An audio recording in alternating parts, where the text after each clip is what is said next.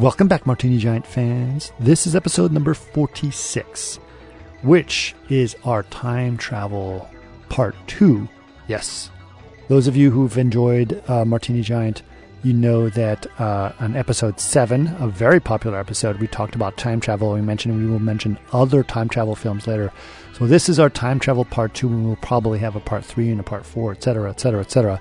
But 46 uh, is time travel part two, and we decided to cover uh, Francis Ford Coppola's 1986 film Peggy Sue Got Married, starring Nicolas Cage and Kathleen Turner, paired with the 1998 film by Gary Ross, Pleasantville, starring Reese Witherspoon and Tobey Maguire. And you might argue that Pleasantville is technically not time travel, but it's about people going back to a time in the 1950s. It seems to be a popular destination so popular that we bring up one of the most popular time travel films of all time, Back to the Future, several times. So, Back to the Future is really kind of a sister episode here um, about going back to the 50s because somehow it's a popular destination because it is a time when America thought it was great.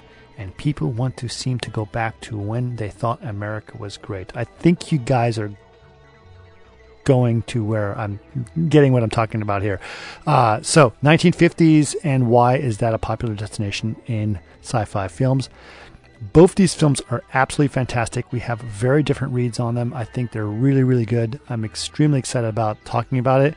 And since it is, um, believe it or not, uh, related a lot to related a lot to some of the context and things we're talking about in popular culture, um, I want to make sure we guys know that we recorded this episode back at the end of June, just before Fourth of July, so that can give a little bit of context in terms of timing. Uh, a lot of things have happened, including the fact that uh, since this episode, we're slowly, slowly starting to get better uh, with our audio recording. So uh, you guys, I know I've been harping on the fact that some of the audio is not as sharp as it used to be. We're getting there. Doesn't matter. You guys will forgive me. Uh, also, uh, I talk a lot about fishing, believe it or not, in this episode. And I want you to know that I am still very, very passionate about fishing. And in fact, I talk about how I'm getting better and I've gotten so much better now. I've, I, I, I'm absolutely passionate about fishing. And it's something that's happened to me during COVID is to actually uh, gain an incredible passion for this thing. So you guys don't need to know about it, but I love it anyway. Um, time travel is basically a metaphor uh, in in movies, and the metaphor is to be uh, happy about your present and happy about the things that are going on in your life right now, and embrace them and enjoy them. So I want to make sure that you guys are doing that and uh, don't be nostalgic for the past. Uh, and these films, I think, are a great illustration of that. So, that being said, please enjoy Time Travel Part 2. Yeah, it's been, what, three or four months since we've been yeah. able to hang out, and now we feel. Do you guys feel like we're like, oh, we're, we're back to square one, like like back in yep. March? yes because people so. fucked up because people weren't listening to Eric Sheely when he said "wear your fucking mask." This is true. And uh, I, you know what, Eric, I'm going to say it again. You were right. No one's listening, though. That's the problem. No one's. It's, uh, it's just mm-hmm. a lot of low voltage people. So that is uh, yeah, that is you know, the sad truth of it. That is the sad truth, man. It's it's but the minute the minute they politicized this whole thing, I was like, oh, we're fucked. Yep. We're fucked. Yep. Yeah. You know, I, I heard I heard I heard uh, I was watching videos of of these um, hardcore Trump supporters in uh, town halls yelling at the commissioner saying, "You can't force me to wear a mask like I'm the Taliban." like, well, I, you know, we can look at that. And like, oh my God. what? You, what? Let's cut them the benefit of the doubt. Let's give them the benefit of the doubt and cut them some slack. And let's imagine that actually these are performance artists and they've just told the funniest joke in the world. yeah. I think that's that would be nice. that would be a lovely way to think. that would be nice. Yeah. Oh, it was actually yeah. Miranda July. Oh, okay. No, that was hilarious. Good one, Miranda. Good one. Uh. No real person would say something so dumb. yeah, yeah.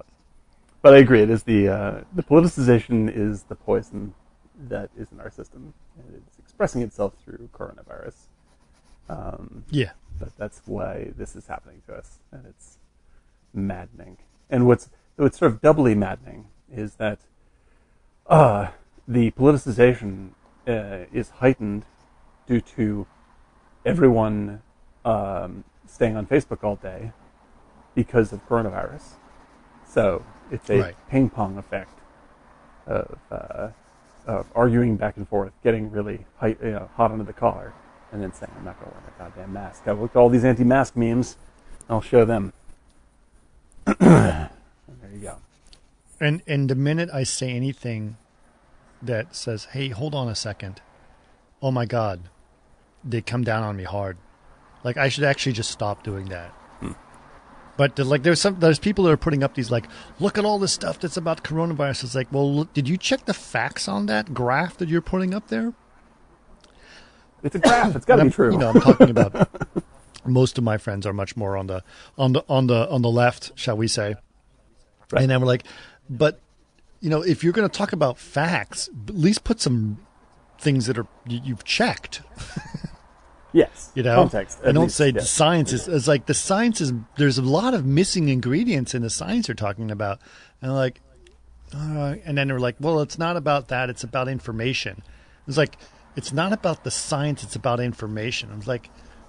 Uh, it's, it's about let's, science. Let's start with science. let's start with science. It really is about And not just try to make your point with facts yeah. Whether out of you know, context, you want to call them facts exactly. or not, or missing right. information. Right. It's like this. To start with some science, yeah. and don't just start throwing things up there because obviously the the you're putting this up there as a political agenda item to make. It's like, but I don't know. It's like there's there's other ways of doing things. I think that are like you know just wear your mask, stay at home, right and only go out if you need to, and that's going to help the country. Somehow, everyone else in the fucking you know in the EU has figured this out. Why haven't we? You know, because it's against the uh, goddamn rights. Can't just go and take my stuff and make me yeah, do we things. take our freedom very seriously here. I'm sorry I do the southern accent in order to indicate. Yeah, I noticed wrong. that. That's a bad thing for me. It's good. Yeah. Um, but I do try to notice it when I do it, and um, and I'm trying to trying to pull back on it. But it is also true that this is happening largely in southern states because southern states are largely Republican, and the current. I have nothing against republicanism, but the current state of it is a disease in itself. Like it is a self-reinforcing virus, and uh, yes, and it is really causing actual damage. Remember that when they first enforced seatbelts in cars, people were really pissed off and they were cutting their seatbelts out of their cars. And it's, it's, Think about that yeah. and how stupid that was, right. and how much we would laugh at those people for cutting out their seatbelts in their cars. Right. Same situation. Right. Yeah. And the and, and this is the, and the thing is like what I try to do in reality. I mean, I'm, obviously I'm you know I'm harshing on pretty severely here in the in the opener, but it's just like in reality, like I try to think of people that uh, you know that are that are that are part of the problem that is happening as they're infected by Trump's ideas, you know, and that we should look to try to save them from the infection that they have, and have at least sympathy and empathy for the fact that they don't know that they're actually harming themselves, um, which is actually the case because, like, I think they, on the on the left side no, as well. No.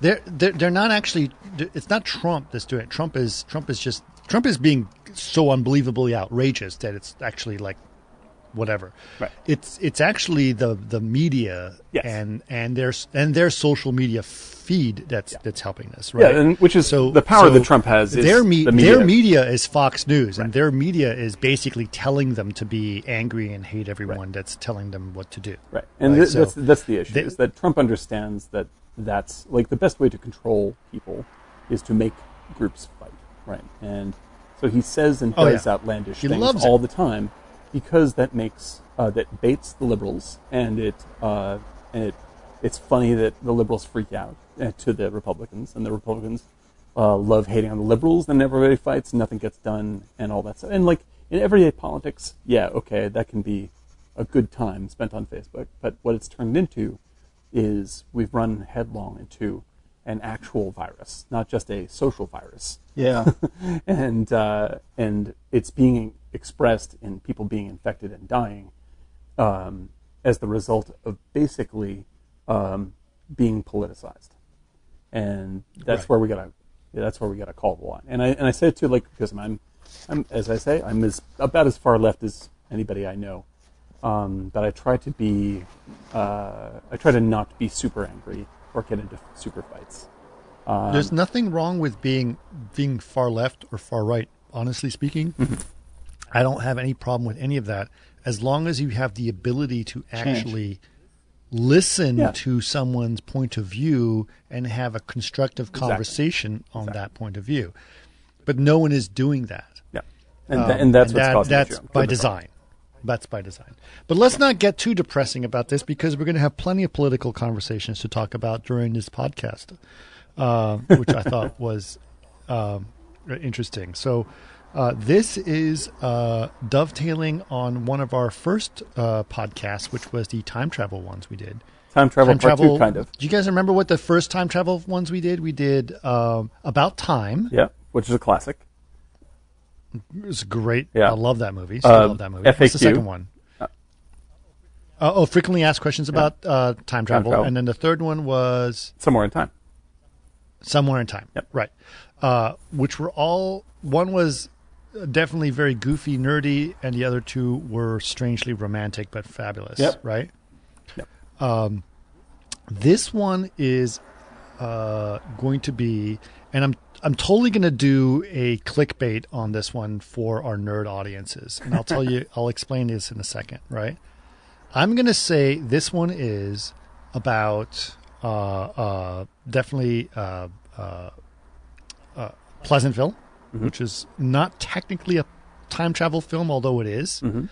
Uh, and then the, the other one is uh, Peggy Sue Got Married, which is, and then I'm going to say the third one is Back to the Future Yes, sure. because it's technically the same movie. Mhm. But we're really not going to talk about Back to the Future. We're just going to use that as clickbait. Back to, Back to the Future to hovers episode. over, especially Peggy Sue Got Married, pretty strongly. Like, Yes, absolutely.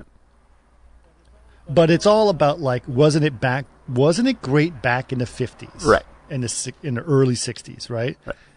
Somehow there's a nostalgia for that era that is very, very, very, very strong in Americana, which is a big reason for why people are wearing red hats today. Yeah, no kidding. Right. Yeah, there's a um, uh, there there is a there's a difference between say uh, let's see, eighty. I think Peggy Sue Got Married was what eighty six Yep. or so, somewhere in there, eighty seven. Eighty six. Right. And so it's really not that far on from the fifties. You know, it's you know, thirty years or whatever it is. Um, Well, Back to the Future was eighty five, right? right? Um, but the the difference between the style of the '80s and the style of the '50s is really sharp. You know, like it's a really Drastic. it's very distinct. Um, but when I think Yeah. of 30 years ago, it's what you know, uh, 19 in the 1990s. Like, there's not that much of a difference. Like, it's you know, like the clothes are slightly different, and the music is slightly different, but the the cars are still kind of round, and some are shitty and boxy. Like, like there's not there's not like a giant. we haven't made as much progress between the 90s and the 2020 Right. as we did between the 50s and the 80s. yeah, right? I like think- there was there was a really steep break after the 50s, and that I believe is the 60s, and it it really ca- like I do. It's really it's interesting to see these movies, knowing that like you see like Back to the Future, and it felt like I'm. I remember when I saw Back to the Future, you know, the 50s felt to me because I was young that they're a million years ago, but watching it now, like they still look like they're a million years ago compared to Back to the Future. like it's like Right. it's wild. It's a wildly different universe, and there's this like social schism that happens in the in the '60s that uh, you that you don't really get between now and 30 years ago. Like we're basically on the same roll as we were 30 years ago, and it's all a fluid change. Um, but uh, when you think of time travel movies, like I think we think of this kind of distinction. Now, like if you go to you, somewhere in time, you have to go to the like the 1900s in order to have the the steep jump. Right. Yeah. But I feel, I feel like though, like the, I think it's about uh, for me the 50s and the 80s were. Look, you had Ike in the 50s and you had Reagan in the 80s, and sure. like the 50s was coming to terms with how much money we had, and the leadership role in the world mm-hmm. was really, you know, strong because of the results of World War II. But the 50s was how to deal with we're now the most powerful nation in the world. And right. the 80s to me were how to deal with the fact that soon we won't be the most powerful nation right. in the world. That's a great point. That's a great point. Like 80s was about hedonism. Well, it was basically saying this ship's not going to last forever. And everyone grab like what you can. Dealing with the fact that we weren't as great as we thought. You know, Toyota's yeah. coming in. Right. But in the 50s, it was Americans dealing with we have so much power in this, and rock and roll came out because, yeah, everything that we can escape. And now it's, uh, it, in that time, it was the reverse like Lee Iacocca, right. you know, all these things. All of a sudden, you know, Japanese cars are kicking ass, and um, all of a sudden, there's other games in town and other pressures, and um, right. Right. so with that nostalgia for God, I can just go back and change, and you know, I would make these decisions differently. You know, maybe there wouldn't be a Vietnam War, and um, well, it's inter- that's an interesting point because the like the and to connect to the beginning of the podcast, like the the republicanism of the 50s was very much about us as a country, right? Whereas republicanism of the 80s is very much about the self, you know, like individual gain versus like, you know, essentially the social and moral good of the 50s, which comes up mainly in Pleasantville. You know, it's just like we were so tremendously successful that we believed that our moral code was, is the only moral code. Yeah. Like you can only think of the world this way. Uh, whereas like in Back to the Future, like the you know, like we're you know it's already in like uh, you know Marty McFly's family is in a depressed economic state. You know, like there's the Libyans who want to have uh, you know uh, uh, nuclear uh, material for a, a, bomb. You know, all these other things that are right. interfering at a level that where it's inconceivable in the sort of perfect world of the of the 50s. And so when he goes back to the 50s, you feel that safeness uh, is everywhere. And uh, and while watching Back to the Future again, I just watched it recently with my son, and he had never seen it before, and he totally loved it. But it is interesting. Like there's a weird kind of doom that hangs over that movie, where it's just like you know how shitty everything is going to get when he gets back. like, like right. there's a there's a weird because it was all wonderful and and you know you know you know uh, uh, you know nice beautiful skirts and you know soda pops and right. Right. hanging out and great cheerful cheerful music and and prom queens and right. then it's like dirt everywhere. Yeah, exactly. There's that. a like the 50s offers this sort of ultra simplistic uniformity of belief that convinces you that you're safe, right? And uh, and that was constructed, I think. I'm, I'm, I'm out of my depth here, but I'm going to say it anyway. I believe that was constructed more or less on purpose post war because the war was incredibly traumatic. Does that sound right? Maybe. No, I. Well, let's let let let's let's talk about specifically about. Well, I guess we'll talk about the three movies, and I'll, I I I kind of will say I I would uh, Scruggs, uh, Back to the Future, even though I've seen it. Oh many, yeah, many that, there's no way to Scruggs that you like that's embedded in your brain yeah, yeah. Well, okay. So, so, so, so, okay. So these these are three movies, and very, very, they're they are very, very similar in plot, in in in, in ironically, but have a very different way of delivering a message about it, right? Mm-hmm. Um, so I'm actually going to start with uh, uh, Pleasantville, which is, um, I think we watched it with the kids. Mm-hmm. Uh, and they they loved it. They yeah. thought it was really fascinating. That's. I, Did you guys watch it with uh, with your yeah. family? I watched it with Anne. We didn't watch it with the kids. I watched it with the kids before, and they dug it. Uh, but this go around was just okay.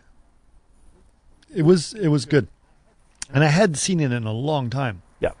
It was really kind of fun, but basically, it's it's exactly as you framed it. Very similar to, although it was done in the 90s, 1997 or Yeah. 98, something like that.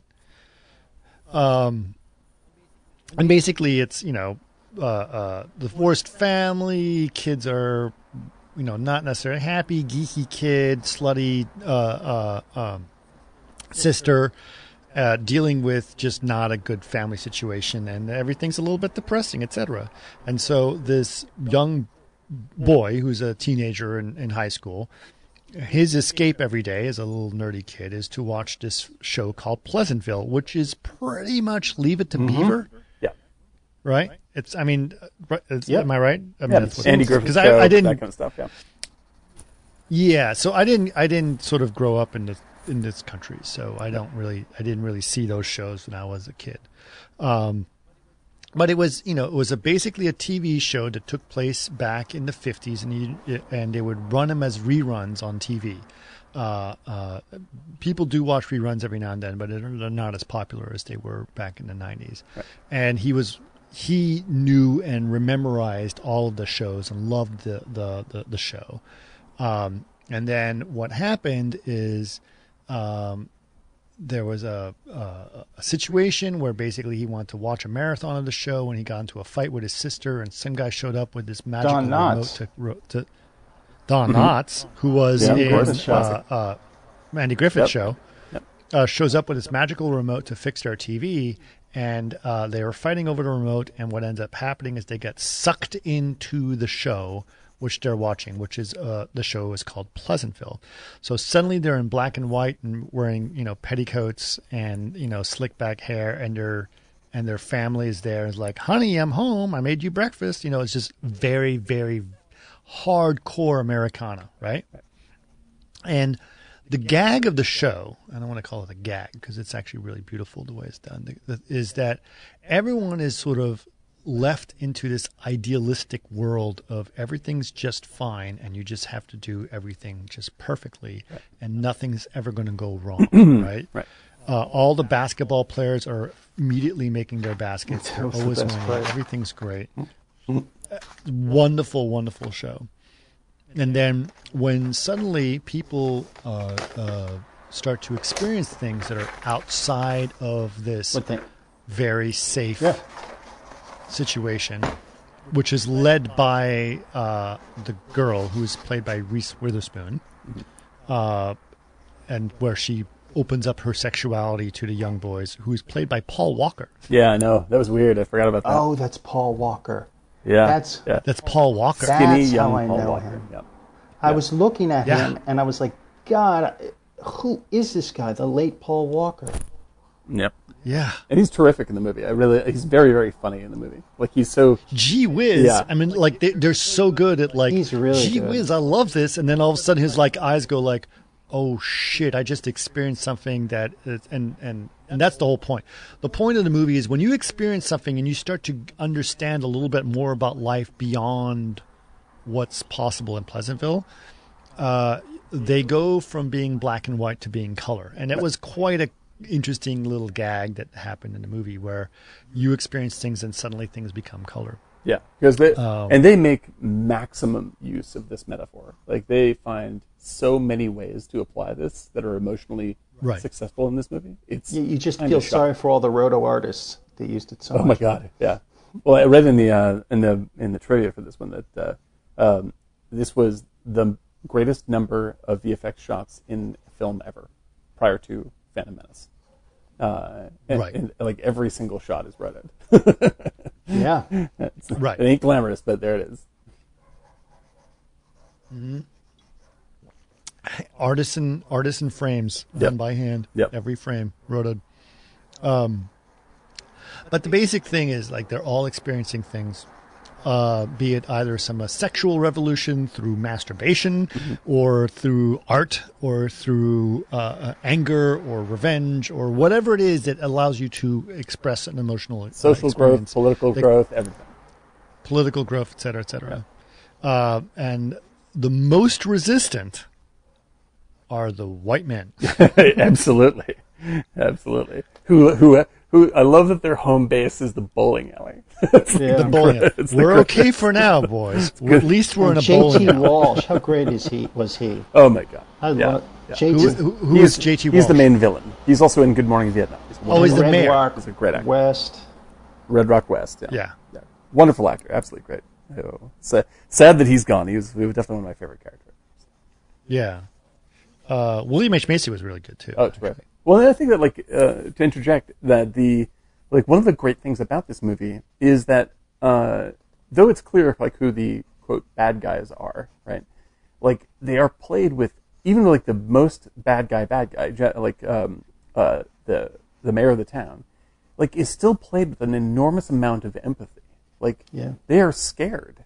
Like, that's the thing that drives them. Yeah, because it's unknown, right? Right. They're, they're fearful of the Yeah, unknown. that Yeah. was the big thing with JT Walsh. it's- and he it's really a lot sort of of beautiful. but he was also Yeah. Yeah. Like you really feel for that dude, even though, and you really, really feel for William H. Macy. And, uh, and like, even though he's, you know, he's on the, the wrong side, you know, he's on the, he's on the side that's gonna, that hurts people. Like, you feel his, uh, his struggle really, really solidly in this movie. And I think that that's what makes the movie so valid in all of its other, um, uh, mom- mom- moments of realization for the uh, the people that want to be in color, essentially. Like, like if you had just had cartoon cutout bad guys versus people that are having good realizations, then those good realizations would mean less to me. But it's what I really want to have happen is for um, uh, William H Macy to turn into color. Like I want him to have the release from his fear, you know, and that's He it. at the end did. he does. And, is, yeah, at the end he does, and it's one On of the those bench? beautiful, beautiful moments. Yeah, exactly. It's one of those beautiful mo- moments in the movie because he really breaks down. He's like, I want things to be the same because I I love my wife and I don't want to lose it to change, you know. And uh, and so like his argument is a, a solid emotional argument, even though he's arguing for you know, sort of holding back uh, and arguing for his own uh, his life to be limited. You can see hi you can see why he's doing it, and when he finally has that Right. release, um, the fulfilling uh, quality of his love is enormous, and he feels it more than anybody else has in the film. And I think that that's the kind of like again to bring it back to the beginning of the podcast, like having that sort of empathy for people that we perceive as villains is actually the best and the most meaningful thing that pleasant movies like Pleasantville sort of wake you up to. It's like remembering that this is all one town that is on the verge of a of a truly beautiful realization and change. Uh, and of course, there are people that are going to fight it, and of course, there are people that are scared, and people that are turned into bad guys out of this. But they all want the same Right. thing; they just don't know it. yeah, they're scared. They're scared. Yeah, Yeah, exactly. yeah. I I was, I was, I love this movie. I absolutely love this movie. I realized how much I loved uh, Peggy Sue. nice. Yeah, right. I, ha- I I hadn't seen it in, in like twenty plus years. Yeah, it was. It's a weird movie. It is a weird movie. but it's a strange the, movie. her, the love for her parent, grandparents and all that kind of love that she's just try, you really she did a great job really Right. have that um, the way she was just connecting with her and Sofia Coppola her sister Oh yeah, and it's just Yeah. like all that kind of love for her family it wasn't comedic you know right. Well, no, because that's the thing, right? You like basically the whole point. Okay, so let's let's let's, let's go briefly into Peggy Sue got married. Peggy Sue got married is she's in the 80s and that basically she's going to her 25th high school reunion uh, and she's a divorced mom and her ex-husband is you know they lived in the same town and he owns the appliance store and he's kind of a cheesy appliance store guy she's got two kids, but she was the most popular girl in school in, uh, you know, when she graduated, and she hasn't really accomplished much. So she feels like, you know, what I'm going to show up a divorced mom and not be, you know, very happy about it, right? Uh, so she she embraces it nonetheless, and she puts on the dress that she wore back in the '80s or in the, in the '50s, uh, and goes to her reunion. And uh, she is named prom queen or reunion queen or whatever the hell it is, right? Uh, and the second person who is named prom king is the nerdy kid that everyone made fun of back in the 50s, but turns out that he's like the Bill Gates. He turned out to be like Bill Gates, right? Right. Very successful, invented like some microchip computer thing or whatever they, they defined it in the in the 80s, Right. and uh, and became very very uh, uh, successful. So uh, she is up there, and there's a big cake they're delivering, and she passes out and basically faints uh, and has a heart attack of some kind or whatever. During her unconscious state, she wakes up and she is uh, back in the 50s, uh, experiencing her life again as a teenager uh, in the same high school. And that was, we can talk a little, we'll take it on from there, Eric. What's going on after that? she basically gets back to the high school. Her transition, though, back to usually um, like in Pleasantville, even there's a incredible buildup of the state of disbelief, right? Like I can't believe this. The basketballs are shot this way, or you know, there's always they're not convinced. The protagonists are not Right. convinced. But with her, it was almost like it was a seamless like She accepts it. yeah, fast. And it's just like make up time, make up time. Like it was a dream come true. And Right. um, Right. that, Because she was filled with regret. yeah, the regret is with the husband, though. But it's also, oh, I should have taken advantage. I mean, you were you were talking about it earlier. I should have taken advantage of time with my sister. Right. I miss her so much. Yeah, the family and love is what I got. And I thought it was really, they really did a great job. And the music was incredible to help pull that through. The, the John music Barry. was the most important part of that movie. I It think. was John really, Barry did the score to incredibly Somewhere in. Time as well. oh, really? Yep. who was it? And uh, John Barry. Oh, James Bond, the guy.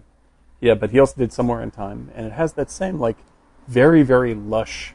Heartstring pulled kind of thing. Yeah, it really gets you. Very, very deeply romantic uh, uh, stuff. And I agree with you. Like his, um, like I think the best stuff in the movie, the two best parts of the movie for this, uh, or- for me, are um, especially when she first sees Sofia Coppola. Uh, Yeah. Like it's such a beautifully honest little scene. Yeah, let's play it. Yeah, yeah, like, yeah. It's it's it's so it's like that's that's Coppola at the top of his game because like one thing Yeah. we should say is that this this sort of uh, you know small scale movie uh, done in the '80s is one of Francis Ford Coppola's minor movies. His major movies, obviously, being The Godfather, The Conversation, and Apocalypse Now. Um, but uh, he sort of after Apocalypse Now let go of the uh, auteur reins and uh, started doing smaller, uh, more sort of like you know, lighter movies and things that uh, sort of reckon with his own childhood more directly. Uh, Rumblefish and um, Peggy Sue Got Married, and he, he produced The Outsiders. I don't think he directed it. Um, oh, and stuff like that. And um, and so, like in comparison to his great work, like this is basically, you know, like you compare this to Apocalypse Now, and this is like basically a TV movie. But there is some very rich subtlety in this movie that uh, I never really gave it credit for uh, before, and uh, and most of it comes from her re-experiencing, like reconnecting with real emotions of her youth, and it really grabs that really really well.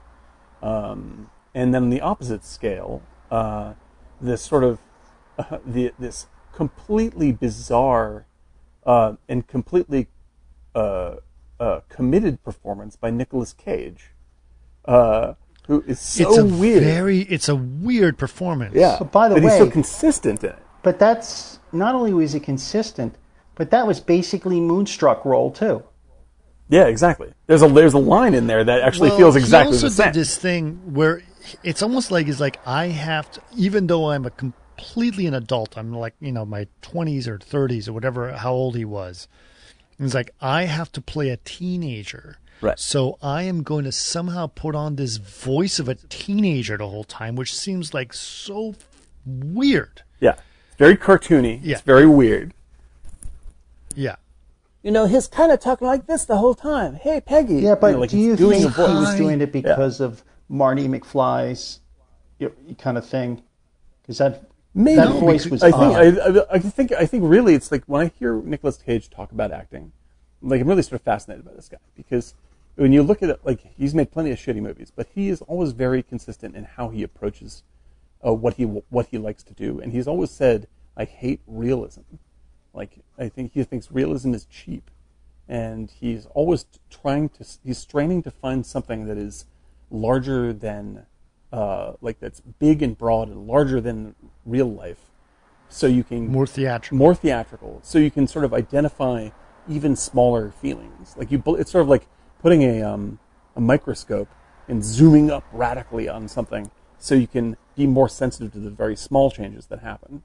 And uh, now he's not always successful at that, but in this, I thought it was really sort of like he's the anchor for me to like the rest of the movie because like the rest of it is very um, sort of like more standard uh, 50s nostalgia movie.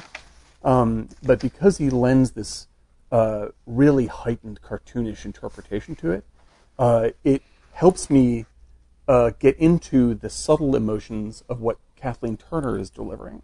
Because everything else looks kind of like broad, and then in comparison, you're seeing what Kathleen Turner is doing, and you're getting these very gentle, tiny experiences that you probably wouldn't notice if it were played more straight, if the whole thing were played more straight. And so, So that, it's putting it into contrast. It's allowing Exactly. you to see her subtlety by doing overdoing what he's doing. Exactly. And and like there's like there's a there's a brilliant moment in this movie. I was just like I can't believe that Coppola wanted to do this or that he allowed Cage to do it. But when I think he allowed like him. he feels so betrayed by uh, uh, Cage Well, feels so betrayed yeah. by uh, Kathleen Turner sleeping with some other guy that he sneaks into her house and for a second he considers killing her with a pillow, like smothering Yeah. her with a pillow. and it's such a brilliant move. I was like, whoa, that's like it's so ridiculous. And it's kind of funny the way that he kind of tentatively does it, right? Uh, that even though it's like if you were to take that as reality, he'd be a sociopath. Like the heightened, weird, cartoony nature of it makes you really feel a strange sympathy for his intense emotions. I'm like, I remember what it's like to be a teenager and having fucking completely radical emotions all the time. And that's a great Right. little moment of it. It's silly, but it's like, uh, or it's insane, but it's a it's a perfect way to express it. Well, the fact that they pretty much put him opposite Jim Carrey, and Jim Carrey looked more subdued as an actor compared to Nick Cage, Seriously, should be telling uh, of how over the top Nick Cage was. Jim Carrey's uh, subtle performance in Peggy, Peggy Sue Got Married. Yeah, that yeah, yeah. That is funny. But I thought, you know, like there was a lot of things that were that were kind of great about him. In a ca- uh, even though he's so over the top in so many ways, like I loved the scene where he's walking the dog and she's up there That's to the try to best talk to him. Yeah, Yeah, I, am I right? Yeah, I, so you good. you- That's I'm great. I knew the you guys front would see the same thing. That was the best Yeah. scene with his him because he's defeated. yeah, He's defeated, but he's got his glasses on. He looks a little dorkier It's and a little good. bit every, you know. You know, he's not like I'm the guy with. What did he say when he was in the base? He's like, I'm the guy with the eyes and the voice and the That's car. right. Right. Why do you want to? You know, like I'm the best. I am. I am the most popular kid in school. Why do you want to be with anyone else? We were going to be prom king and queen. Like to them in the '50s, that's it. Right. That's the goal. Prom queen, prom king you know, uh, you know, uh, quarterback for the football team. That that's where it's at. That's what's that's the the goal in life. Right. And somehow that's where they messed up. And and then he shows up outside his house, and he's got his big ass glasses on, and Yep. he's walking his dog, and he's walking kind of awkwardly, and it was just it was an amazing scene. Oh, it's great. And in that moment, because like the dog's name is uh, like she's like, oh, I love Elvis, and he's like, no, Elvis is dead. This is a different dog. What Right. was the and name I was of the like, in- dog? The the new name. I forget what the new name is, but it's like the the idea that Elvis is not dead. Elvis. Yeah, yeah, exactly. no, it it was, was, like crackers or something. Yeah, exactly. Some regular dog, boring dog name, and uh, the that the Elvisness But has Elvis died. is dead. Yeah, exactly. Elvis is dead, right? and that's the that's the thematic touchstone. And like in that moment, I was like, really, this movie should be paired as a double feature with Wild at Heart. I was just thinking, rocking good time at Lulu. exactly. dude. That's what But I yeah, no, that's think- the. Go ahead. Rocking good time, Lulu. Yep. It's. Um, so good, dude. I was also thinking of Raising Arizona. Mm-hmm. It's just like, uh, just those moments where he just was defeated so much. Oh yeah. But in Raising Arizona, somehow he felt like way more subdued. Well, it's because the rest of the movie is Like, rising somehow- to meet him, right? Like he's just as crazy, but Right. the movie is also equally crazy.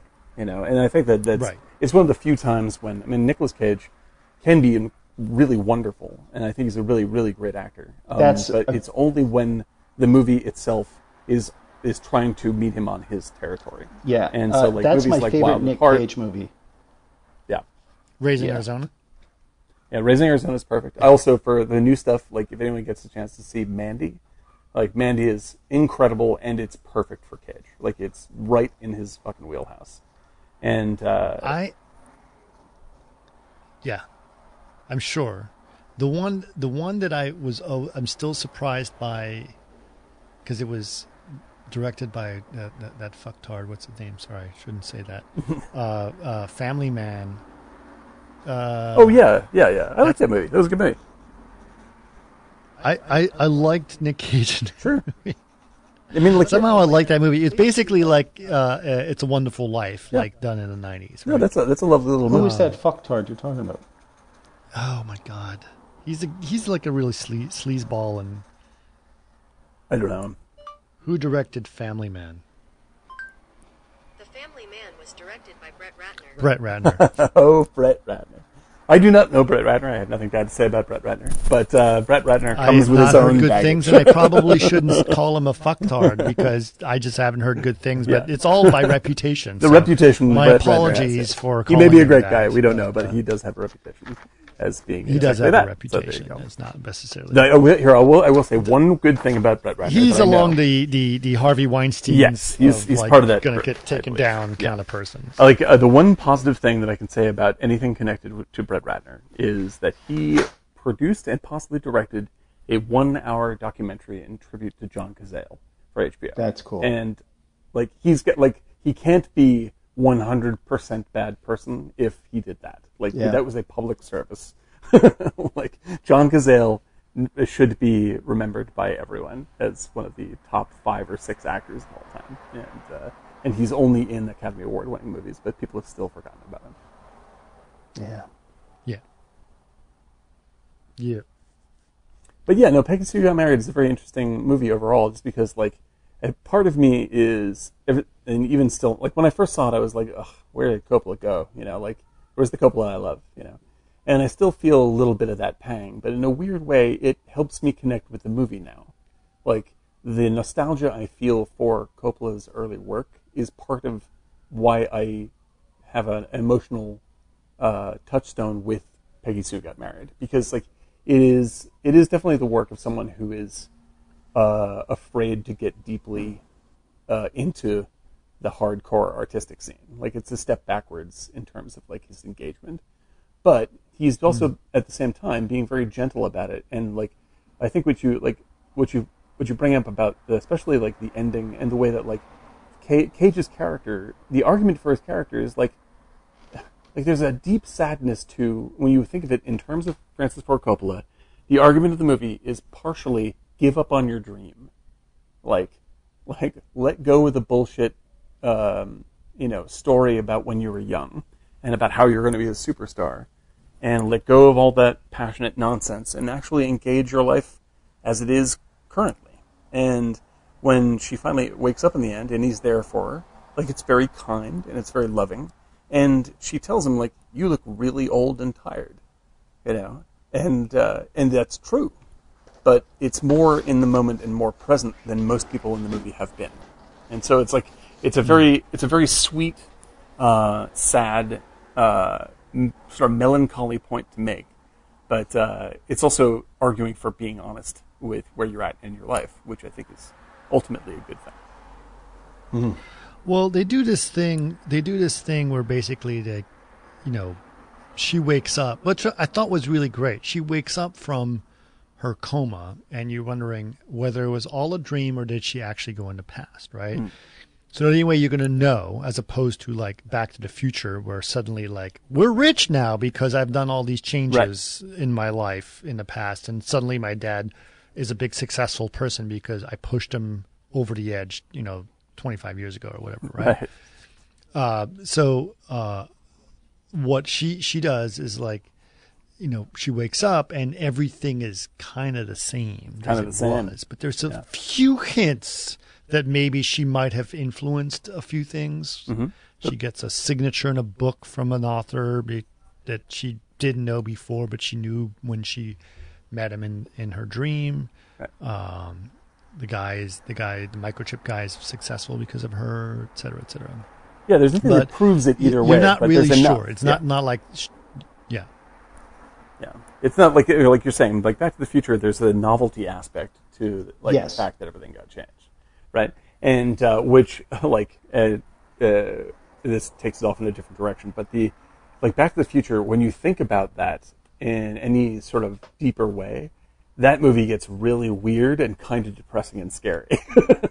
like, like, Yeah. I- like when I, when I think about like, so wait a minute, is there like what happened to what is this movie from the point of view of Marty's parents after he leaves?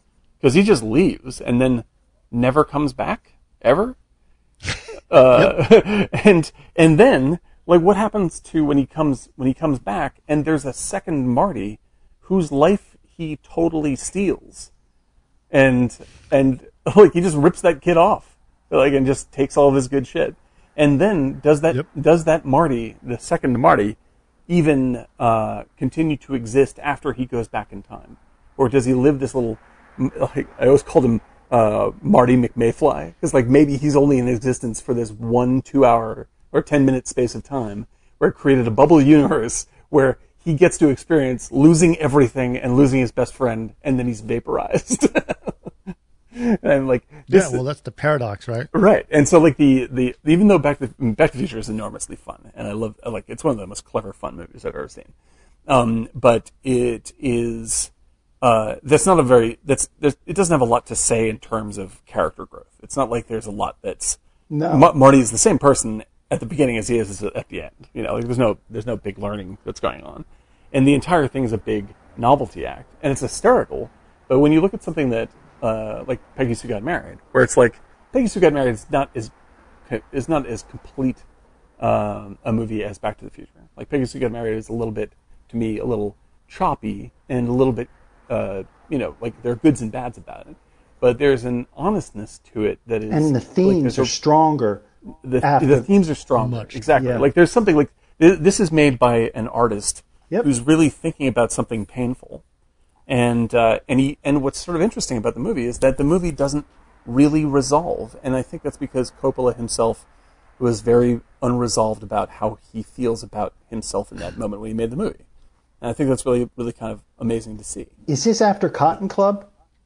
This is after Cotton Club and after the disaster of Cotton Club because That's even right. Cotton Club has been restored recently, like it got cut down to nothing when it got released. Like the studio's like, nope, screw it. Yeah. And Cotton Club was essentially his Magnificent Ambersons, That's right. you know, and utterly like it. And he just gave up after that point. I think he was just like, I'm I'm going to make personal movies only, small scale movies only, and uh, and you can I can understand it, but it's like it's interesting when you see like the flavor of Peggy Sue Got Married is I would like to make a more hopeful film than this, but I can't really do that because I'm not in a hopeful place. You know, I'm just trying to find peace in the place that I'm in, and that's what uh, like that's what comes through over and over again. And the happiest moments in the movie are not about time travel; they're about her realizing how much she loves her sister And her grandparents. and her grandparents. and her grandparents. But Eric, tell tell us quickly what was the, what was the controversy behind Cotton Club? Because I don't know. I think one of the producers was it was it Robert Evans. I think so. Yeah. He he was busted for drugs, right? So dealing cocaine or something to do with. He was involved in a big cocaine bust in New York while they were filming it. I think they were really behind schedule. It was one of those disaster movies, but uh, it was hard to make. Uh, but I think the big thing was uh, the producer getting busted for drugs. Right. But but I also could see him. Uh, I think he got, uh, you know, uh, the studio telling him the studio was really powerful in the '80s, right? Yeah. Particularly after movies like Heaven's Gate, they're just like we're taking control. You know, Yeah, we can't. we don't trust you guys care. anymore. We don't care if you won an Oscar 10, 15 years ago, man. We're taking Right. over. May Brazil saw that very with the briefly Sid that I just- Sheinberg cut. They just took it Oh, over. dude. Yeah. Like I, I just have to interject. I just watched uh, first time in a, in a while um, the uh, director's cut of Heaven's Gate. Uh, that movie is a fucking masterpiece. Oh, it's Like, gorgeous. a That fight- it is amazing. That fight Amazing. outside with the negative Oh, turns. incredible, incredible, dude, incredible. That movie is it's a powerful, incredibly emotional uh, film that uh, is more relevant now than ever, and it has career top performances from almost everybody involved. Yeah. and uh, and it has possibly one of the top. It's one of the top three best shot films I've ever seen. Like Vittorio Storaro. Who was it? Nestor. Uh, it's no, no. It's um, uh, it's Zsigmond, I believe, who's one of my favorites anyway. But yeah, and it's uh, and it's just it's outlandish. The re- the the uh, reconstruction of that movie that uh, it's now on Criterion. Uh, awesome. And the it's Oh, it's really like nothing you've seen. Yeah, it's really something. I don't know if they put it on the channel. They have the the uh, the DVD up uh, uh, for sale, um, but it's it's really it's really extraordinary. Now, sorry to go off on a Cimino thing. I was just Have like you guys that's the movie that seen wrecked everything Babylon for uh, Berlin? no, No. It's good. Yeah. Great art direction. Beautiful. Good. Good movie. Good show. I love a good looking movie. uh, show. But um, yeah, I just uh, it seems like they also there's certain points like with the high school stuff they really just kind of did the kind of beats that high school reunion kind of things, you know, Yeah, interviewing all that stuff was stock to me. Do you know what I mean? yeah, right. But her emotional core throughout was so strong. Oh, it's tip top. yeah, tip-top. and Much agreed. and you get it like even when she's drunk and the father buys an Edsel, she's like, That's a good gag. Yeah, I like that a lot. but it's just like Yeah. you know what? I thought you were the smartest guy. You're an idiot, and Yeah. um, I wish I knew. I wish I knew, but it's def, I, Right. it's definitely there was a weirdness quality, but I think some of the stuff about Nick Cage when you see him on television doing those goofy ads, it kind of it made sense. Do you know what I mean? Right. The only problem I had Well- was like, um, just the kind of uh, how could she be absolutely in love with somebody like that, Right. right? Because she, That was the thing, had- though. That was the whole point about like you're in high school. He's very popular, so you have to date him. Right. But the reason he was popular was I don't know why he was popular. He was popular because he had the hair and the teeth and the eyes or Right. whatever the hell you know. Like that was his argument. but she had, And, uh, but and- I'm saying for a long marriage because she had much more character than you realized, and Yeah, I agree. Well, and, and I think so- that like, like she got pregnant when she was 18. That was the whole point, right? I my, know, my, but- my question to you guys is like, who who does Coppola sympathize the most with in this movie? Do you think? Like, who does he think? Like, who does he feel the most? Like, I don't know if it's Kathleen Turner. I think it was, no, like- I think it's Nick Cage. I think it's Nick Cage. I think it was for Like, his fam, that the he- family. oh yeah, that's very Like, true. I- Absolutely. Yeah, like having Sofia in there, I think made it also made him feel comfortable and safe. Well, Nick Cage is his, is his I know, nephew. But is he nephew. was he's That's a right. little loose cannon. Right. Um, But I think that like uh, Coppola, I think Coppola probably felt like he was looking back on a version of himself when he's when he's letting Cage do that act. Like I because there's a sort of like there's a uh, arch critique of that kind of personality, but it's also just as caring towards that character as uh, as Kathleen Turner is. Like the movie is gentle towards Nick Cage's character, even though he's a, he's really extreme and uh, in the scene where he's walking the dog, like you just feel like, oh, you poor fucking schnook, you know. That's the and best. like you really, yeah, and it's and it's, and it's really hard because that's when, like you said, it's like that's when it connects to what you know of present day Nick Cage. You're like, this is where I did. This every, is the last I had dot. everything you think that would be right, and it doesn't Right. work. Much like all the guys in Pleasantville, I had everything that Right. you know I thought was right. I did everything Yep. right, and, Yep. But and- where's where's my dinner? yeah, you know I'm doing what is Something's out of place. expected, and uh, this is what how it should be. And God, I'm how dumb can I be? This is wrong. And that was just like the bowling scene in Pleasantville was the outdoor scene with Nick Cage. Yep. It's Yeah, totally defeated. Right. because because Pleasantville is so great at setting up these I'll little right emotional. Oh yeah, like Pleasantville is so great at delivering these like little emotional payoffs all the time that make you relate to every character. Like it's like one. So is that the sense someone of TV I got from it? Yeah, it's just like it, it spends these. It has a million little stories in it, right? Just like in a, a great TV show, right? And it sets it up for the moment that, you know, that that person turns, that realizes their own passion, you know, and it connects you so well to them before it happens that every time in the movie that it turned, uh, I felt it. Like I feel like, uh, you know, that like I get I get chills when, um, you know, when the artists when the artist uh, uh, turns in color. I, I get uh, I get chills when Joan um, Joan Allen uh, is revealed to be in color. When she turns in the kitchen and she's like, "How can I go out there looking like this?" Yeah. And I'm just like, That was it's great. so beautiful and so lonely, um, and to be lo- like to, to be uh, like to uh, find this little metaphor that we can all identify with is what uh, makes the movie work on so many levels. And I think that like Peggy Sue Got Married is like the the in a sense like the gimmick of the movie isn't even time travel. The gimmick of the movie is Nicolas Cage. Like Nicolas Cage is is, both the person she reminisces about and the lie that she told herself. You know, and for her to discover that moment, um, you know, when he's just a fucking schnook, you know, is is the turning point that connects the past and the future. You know, and it's the They- that's that's the, thing is, great sadness of the, movie. The movie. difference, what was interesting, is they really explain how they get there in Pleasantville, much like they do in Back to the Future, right? Here's the com- remote, and it shows Mm-hmm. Right. the link, Here's the gimmick. right? right. But Right. they Right. don't do that in. That's why I think she really was just dreaming. But that Yeah, dream exactly. helped She's her reckoning co- with her I- past. I loved somehow it being more abstract in Peggy Sue Got Married Mm-hmm. made it feel less, you know, more real. Yeah, Right. agreed. In fact, I There would go so far as to say there wasn't a tech Yeah, demo either. Like this is how it works.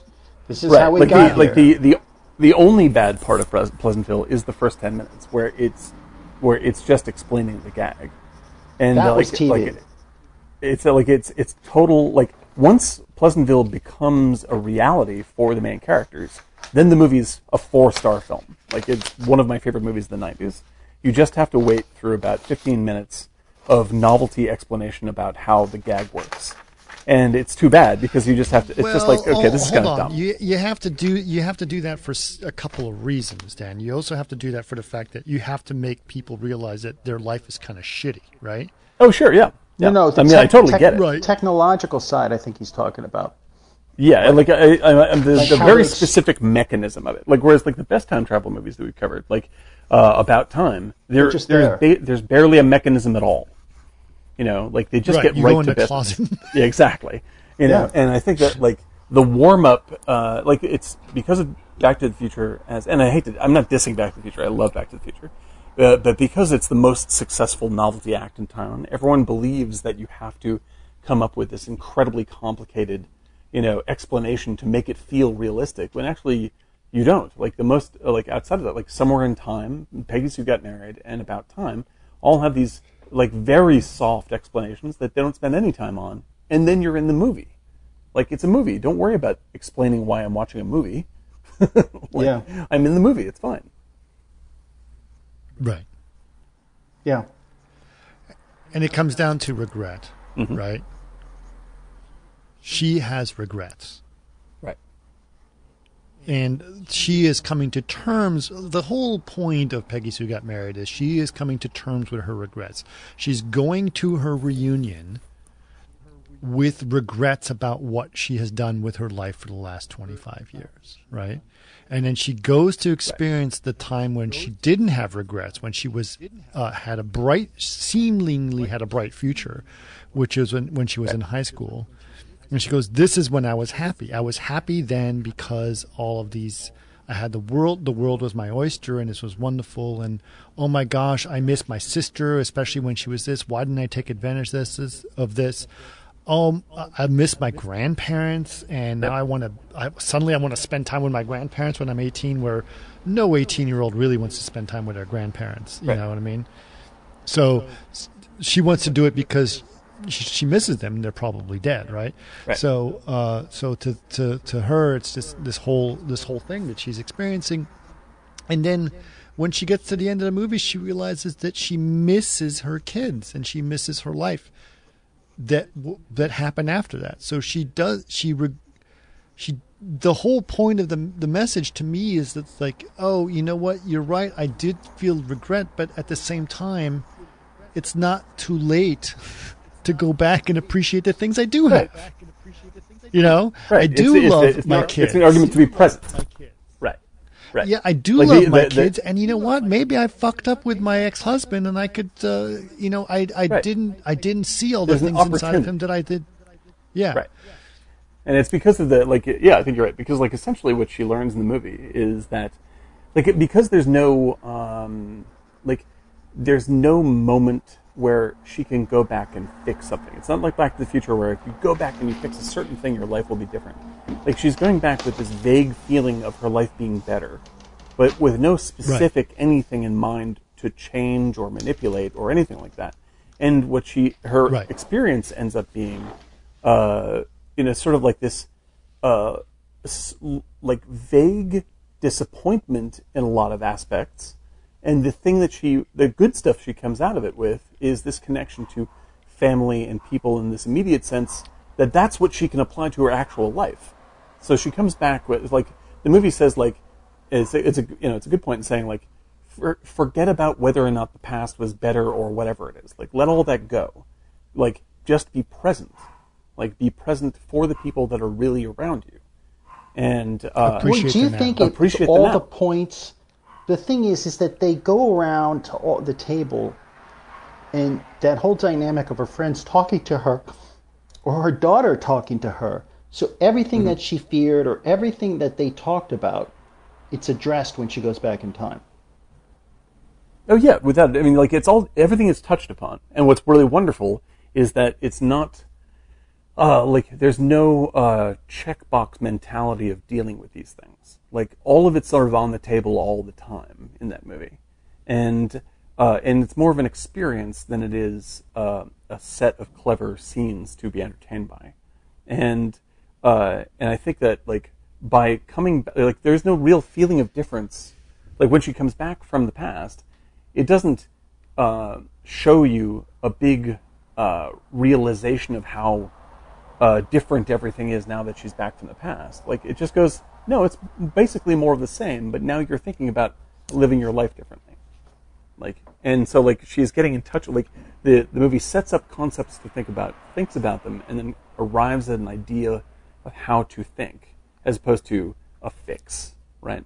And I, I think that that's what that's what makes it ultimately very poignant. And what I really like about it is that it doesn't make you super happy at the end in a fake way. It just goes, you know that this is probably the solution, the end. Um, and it doesn't like make her life artificially happy by, like you guys said, like having the uh, Marty now has a rich family. There's a, but the thing is, know? it's like she has a strength that's like Mm-hmm. she's a changed person with that strength. yeah. At the end, when she talks to Nick Cage, pardon me, that it's you watched her grow. Absolutely. Well, there's a couple things that are interesting because she goes back to re-experience her life, but she goes back into her old life with more maturity, right? Yeah. Exactly. So somehow, if I were to go back into my 18 year old self with the maturity that I have now as a you know wonderful 35 year old man that I am, 35, uh, nice. then I would I would actually come into it and saying, "Oh, hold on a second, you missed a bunch of things, right? Because you were too wrapped up in your 18 year old self." That's the point Yeah. she's making, right? She missed out on while Nick Cage is a goofball and an idiot, and somehow she was attracted to his popularity in high school, mm-hmm. she felt that she missed out on what made him special, which he kept very close to himself, right? Right. Which was his singing Yeah. and and his music, and love of music. And she's like, "Yeah, I'm in a band," but he's like, "No, he's more than in a band. This is really something special to him." And she didn't see it until she re-experienced it, going back in time and seeing it that way. But she's right? also it's almost as if smarter. You obviously because she's older, but she wants to learn. Whereas you don't see that feel in, when she's in class or talking to the guy who becomes a billionaire. There's this real kind of Mm. I want to learn, and not just because Right. she wants to get back. It's that I want. There's so much of the world out there. Even though they're in a small town in high school, there's like this whole thing that I could learn about. Dude i mean i think that's the tr- the truth with all of us. If we could all go back into our time that's the truth of all of these three movies right? It's like we all go back in time and re-experience something and experience it with fresh eyes uh, it would be we would try to do things differently right? Right. But in the end, you know, it's like the the what, and this is the about time idea is like like forget about romanticizing the past. You know, forget about uh, yeah you know like holding on to what you could what you could have done or what you blah blah blah. Like Which one was about time? you're Is that right the now. one I liked? Yes.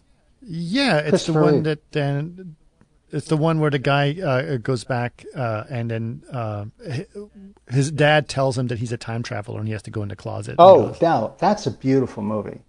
But I was thinking of the Christopher Reeve one, which is sappy. But I oh love, yeah, yeah, no, that, that is I somewhere love in that time. film too. But About Time Yeah. is a Yeah. brilliant movie. Really smart. Yeah. Oh, What's brilliant? So Yeah. smart. it is. It is. It is still at this point in time my best time travel. Oh, it's my- like my, my number favorite one time travel choice for film. time travel Mine is. Heat, guaranteed. but it's still of course. Heat is not a time travel. that's a time film. travel film. Depends on how you look at it. They're always looking at their watches. Go back and watch Right. it. Go back and watch it. Right. You'll see. It's a time travel movie. Cheritto. Michael Cheritto. Give me what you got. Give me what you got. Hey, this slick is serious, man. By the time I get to Phoenix, he'll be rising. Probably leave a note right on the door. Michael Cheritto.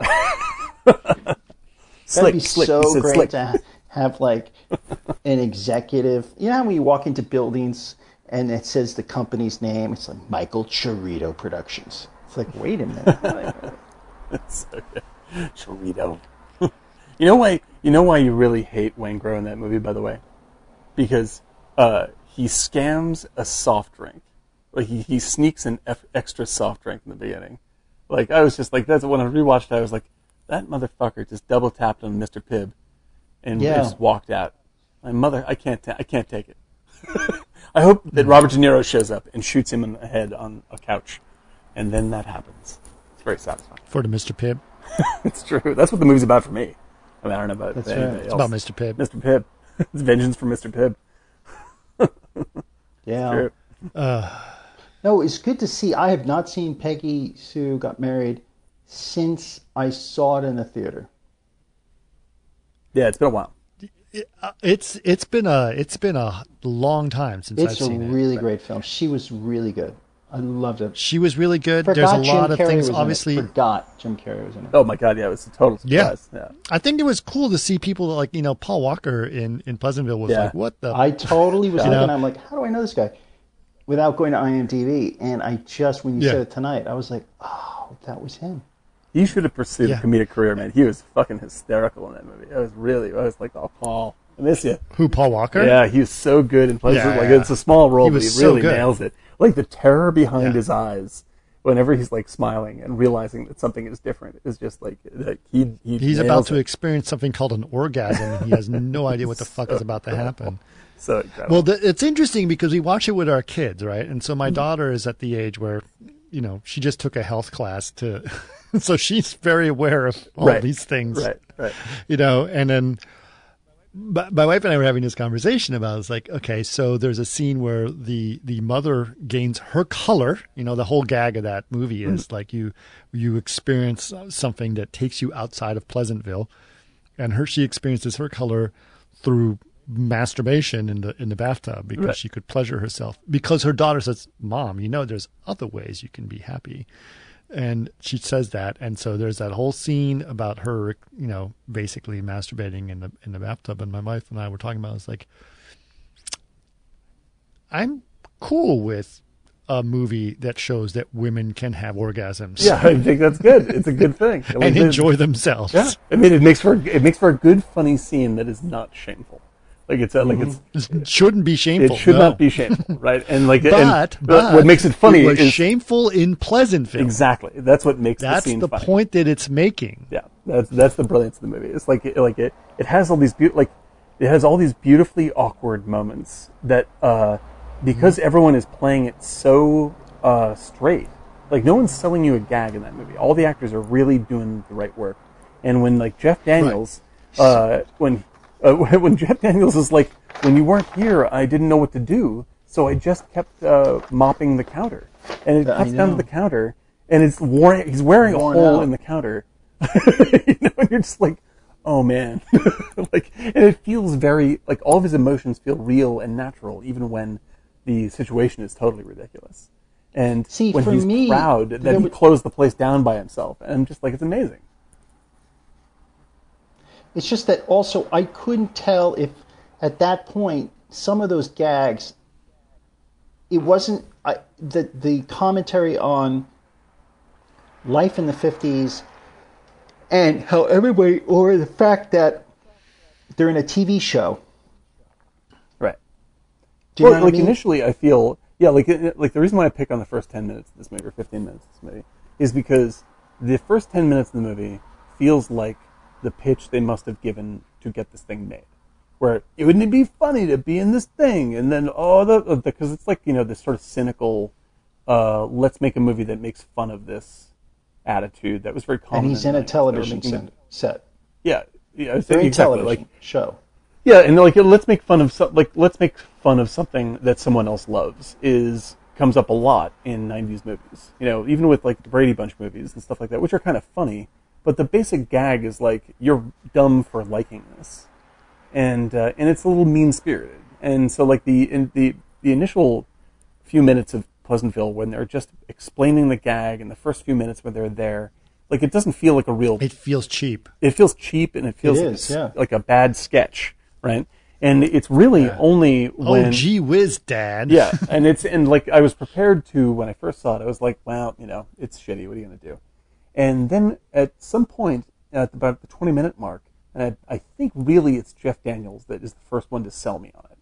Jeff Daniels is such a uh, honest and giving actor that it goes. He takes. He's the first one to take the movie beyond the joke, and once it gets you on that level, then all the other actors who are all incredible character actors, Joan Allen, who's also in Peggy Sue Got Married, um, you know, Joan Allen, uh, William Macy, like all these dudes, J.T. Walsh, like all of them are giving gentle, caring performances about people who are limited in themselves.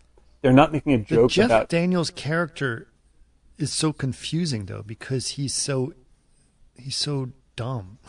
Yeah, he's yeah, exactly. He's a dumb Right? sweetie, right? He's not. He's a he's a he's a want to he wants to be an artist. He's not. A, he's not an incredible artist, but he wants to be an artist, and he wants to be he wants to be smart, but isn't. You know, and I'm just like I, I'm down with that guy. Like he means really well, and he feels these things. Well, I think what's of whether or not interesting if you if you if you think about his act because Jeff Daniels is obviously a very good actor. yeah, right? absolutely. Uh, but I think what's interesting about it is I was trying to think about like why do I care about this actor because he's just like he just doesn't know what to do. Like he just he's not that quote unquote bright. And he plays the guy who's not quote unquote bright, but somehow like he has this one thing that he does, which is to paint the windows Yeah. for every you know for every Christmas. Yeah. And that the, that's the one.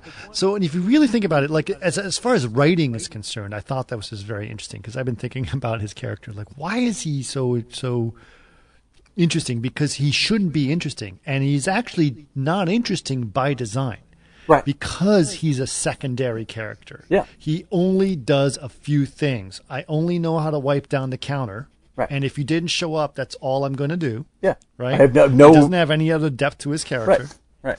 and then and then when it comes down to art is like I, I i love doing the windows and that's all i know how to do and so it's like so he doesn't have any depth to his character at all Right. by design because he's a secondary character Yeah, and it's and it's lovely because like uh, I really like he makes me uh, like that he's able to make me empathize with someone who's like uh, in, in like you're saying intentionally two dimensional.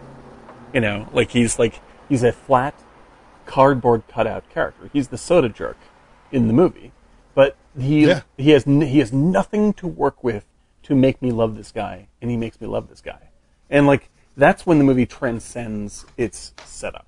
And like I love all the gags that it makes, all the all like the clever, fun little things that it does. But more and more, the movie is uh, sort of uses those initial gags as parts of deeper statements, and like Right. like like I'm really like especially watching it these days, like uh, the fact that like you're watching this movie, there are like there are no African Americans in this movie, and the movie points this out, like it like it like it, like because the people who are in color in the movie, like you'll sit once the Yeah. town starts splitting up, they're called like, colors right. they're called coloreds, right? And so like so you'll see signs in black and white windows saying no, uh, no coloreds allowed, right? And so there's this very strong, um, like very emotional background presence of the people who are not represented in this film that if we didn't point it out, you wouldn't have noticed because you are also part of uh, the the Pleasantville thinking.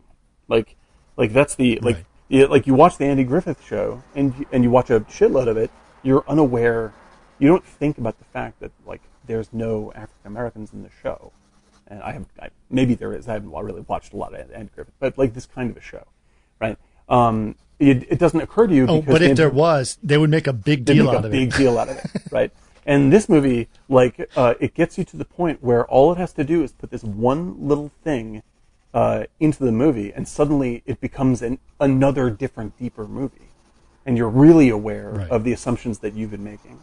And it's a, it's a really, it's like, it's like that they have all this stuff like on the table, ready to uh, make points with, and you barely even notice it in the setup, and they and they and they make the absolute most out of every interpretation of this single metaphor that it's about engaging your life and loving others and being responsible to people and uh, loving yourself. Like these are all the same emotions, and we all have them. So it's not about making fun of the 50s. It's not about making fun of shitty TV. It's about self-realization and being open to one another. And uh, once it gets gets its hooks into you that way, like the last half of that movie is like, for me, like emotional revelation after emotional revelation. Every single minor character that turns into color ha- gets an emotional beat out of me, and it's really it's really spectacular. Like when when uh, what's Well, his I name? do when think Spider-Man defends his mom. Fun of the '50s. I thought Don Knotts' character was. Like yeah, and that. that's the and that's the least favorite part of the movie for me. Like Don, Yeah. Doesn't work very well in Right. that movie. But what they're doing also is they're basically saying, "Oh, you have nostalgia for the '50s," and then like look at all the things that they were missing out on in the '50s, right? Right. It's actually kind of the point. A little bit of Peggy Sue got married was like, "Oh, you were nostalgic for when you were in high school." It's like, but you also missed out on all these other things, and now that you have that perspective, you know, so it's the same. It's the same thing, right? Right.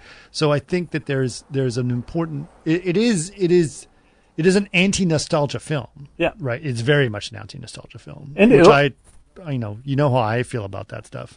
Yeah, and like the and the thing is that it doesn't like it doesn't rest on its laurels making fun of like the the funny aspects of the 50s or the controlled aspects of the 50s because like ultimately it embraces the sweetness that it, that that side is trying to represent. Like Joan Allen, it's not like Joan Allen becomes like you know Joan Jett. Like she remains uh, her 50s self just a little bit more broad-minded. Or Reese Witherspoon actually Right. goes to live there. Yeah. Like she's like, no, it's really nice. You know, I like it here. Well, hold, She that's doesn't a wanna be a okay. so that though. l- that's that's a great. Those are two great, really female characters. That's another thing I really like about Pleasantville is it really shows powerful female growth Mm-hmm. in, Yeah. in a lot. Reese of is a interesting slut ways. From that goes admitted slut that goes back to become, you know, somebody that doesn't use sexuality in that way, and Peggy Sue is the reverse.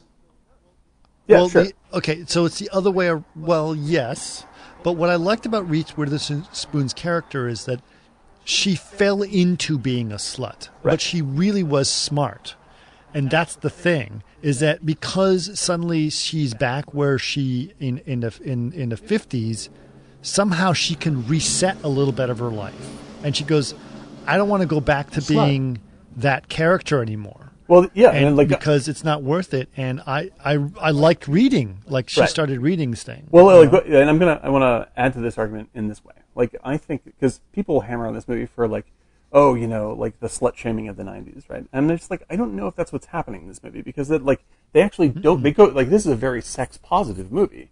Uh, like Reese Witherspoon is Oh, yeah. like Reese Witherspoon is the force of sex positivity in the movie, right?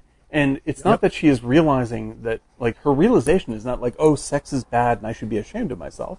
Like she is rather realizing I was limiting myself to uh, this one aspect of myself defensively instead of uh, experiencing uh, the whole world and sharing the stuff that I love, which is also sex.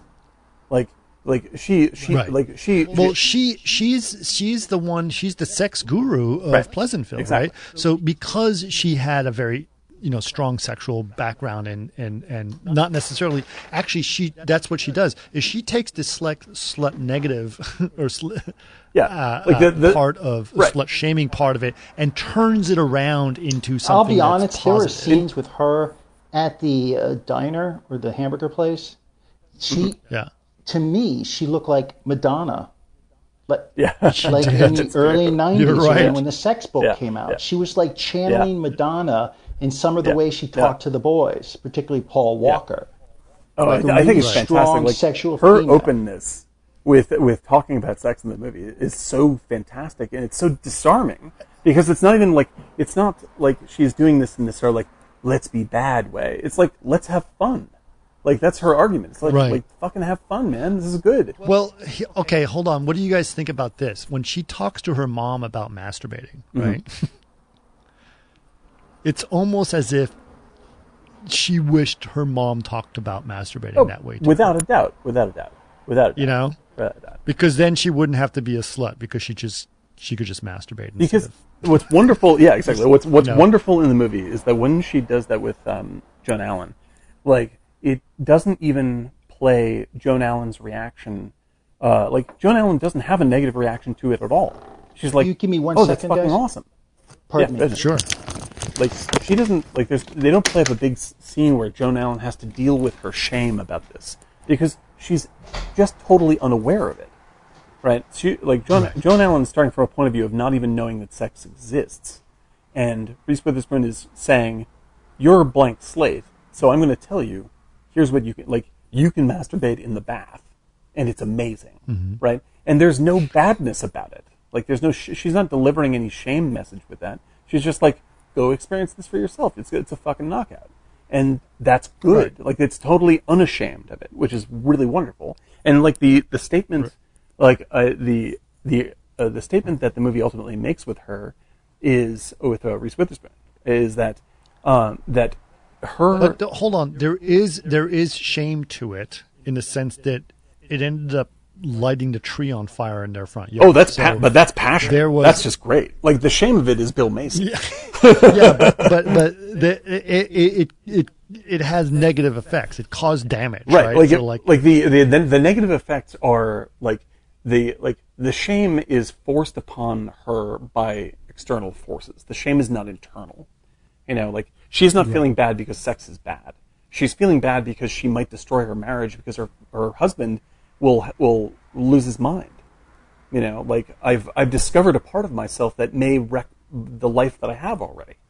You know, but I can't deny it. And the and and uh, and for the movie to present it that way, I think is really lovely. And the especially the end when Witherspoon remains there, it makes an argument saying like there's good aspects to what the Pleasantville is trying to do. Like there's not not throwing out the baby with the bathwater, but um, what she was beforehand, you know, what Reese Witherspoon was before she went there, like she was actually limiting herself sexually because her character was designed, or her character, the way she thought about herself was she was a bad girl because she was so uh, into sex.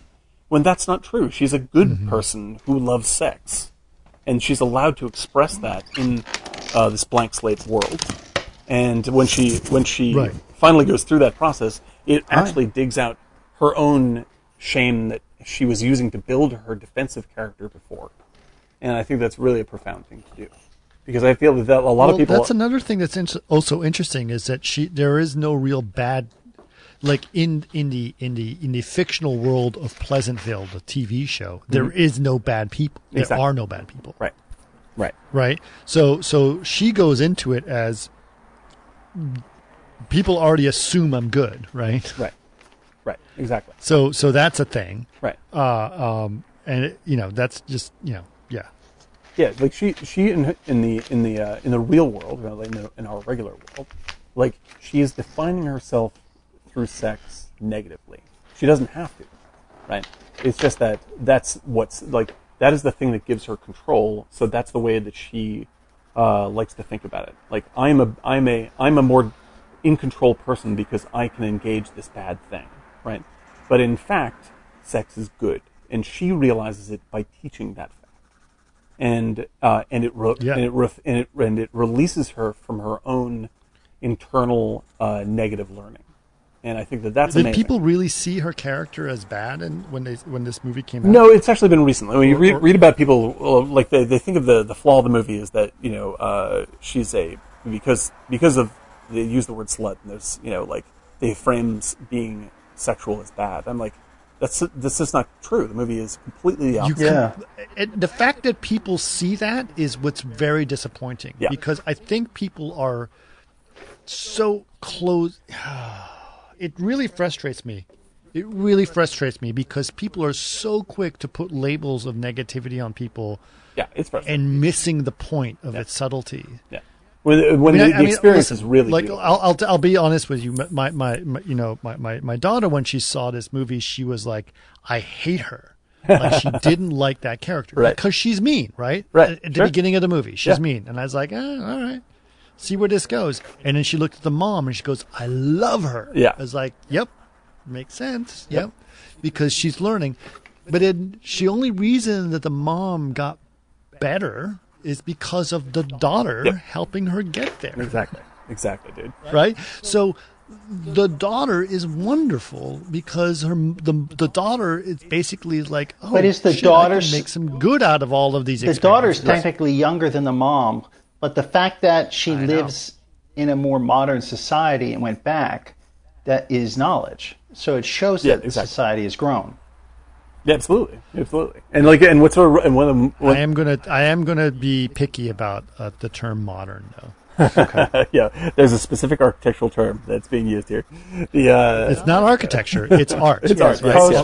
Modernism ended. Postmodern. Yes, exactly. Modernism ended in the in, in Yes, the South. post Exactly. pomo. Uh, and- Sorry, yeah. So so so so she's in the postmodern Homo. era. yes, exactly. I've the been watching that movie you told me uh, to watch. Which one? Which one? Uh, Columbia.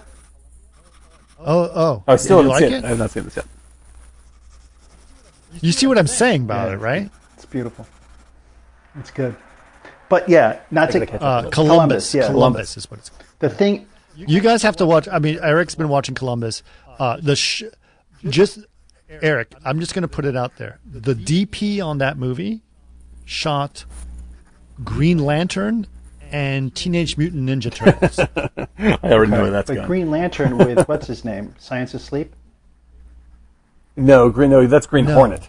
Green, Green Oh, yeah. Lantern, the, the the shitty uh, uh, uh, uh, DC comic movie that was uh, With Ryan VFX Reynolds. supervisor Karen Goulekas. Like Yes. it was the terrible, terrible, terrible film. Yeah, it's the epitome of bad superhero. And Teenage Mutant Ninja Turtles. Which to, The DP, same DP as Columbus, to be which to be is one of the best DP'd movies I've seen Right. uh, in a long time. Because to be kind Yes. to Teenage Mutant Ninja Turtles, that movie is ugly. Yeah. like to be So to be very very gentle about it. That movie is case? horrifically ugly. We will we will get to Columbus because I think it's a I mean it's it's an interesting film. I think we can do a show uh, uh, uh, about Columbus at some point. It's a double feature Um, of Teenage Mutant Ninja Turtles and Columbus. Teenage Mutant Ninja Turtles and Columbus. nope, not gonna do that. Can't do it. There's limits. But we could do Harry and Kumar go to White Castle on Columbus because Oh, it's the that's same actor. uh, that's a funny movie. I like that movie. I'm a fan. I'm a fan. I got to catch up on that. I'm uh, particularly interested in uh, architectural movies. And Yes. Yeah. I think that that's uh, an interesting subject unto itself. Well, we could we could do Columbus, and then you know we've been talking about Jacques Tati films forever. Absolutely. So that's a, that's a good Yep. one. Yep, that's true. A little playtime Yeah. going on. That'd be nice.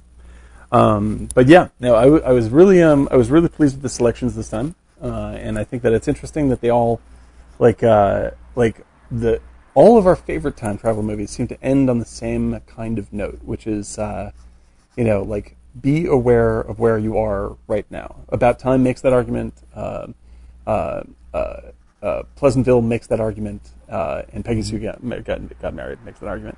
And uh, Yeah. Back and, to the Future, not so much. no, Back to the Future is like is just a great, good time, and uh, it's hard to make. Like I would definitely say that it's hard to make a movie more fun than Back to the Future. Like that is a extremely well made, Oh, it's a lot of fun. entertainment, So much fun. Unbelievable. Um, but it has the least to say out of everything that we've covered. like that is not a that's not a profound movie. That is just a fun movie, and I think that that has that has uh, implications over sort of nerd culture uh, today. Because like I think that we talked about it a lot, but it's like people love the specificity of gimmickry and uh, and novelty, and like it's good fun. But when you watch Back to the Future back to back with something like um, Pleasantville, Peggy Sue, or About Time, like you go, oh yeah, okay, you can actually make a really good, meaningful statement with this stuff. Uh, About and, Time uh, is- and there's a little bit of a missed is- in that. Is the best to me. Oh, it's incredible. That was a About beautiful. Truly. time teaches you, like you, I, I, if ever you want to sit there and you want to make the best out of your life, Oh, and Oh, yeah. look My forward God. to the future and appreciate every moment in your life that is presented to you, just watch About Time.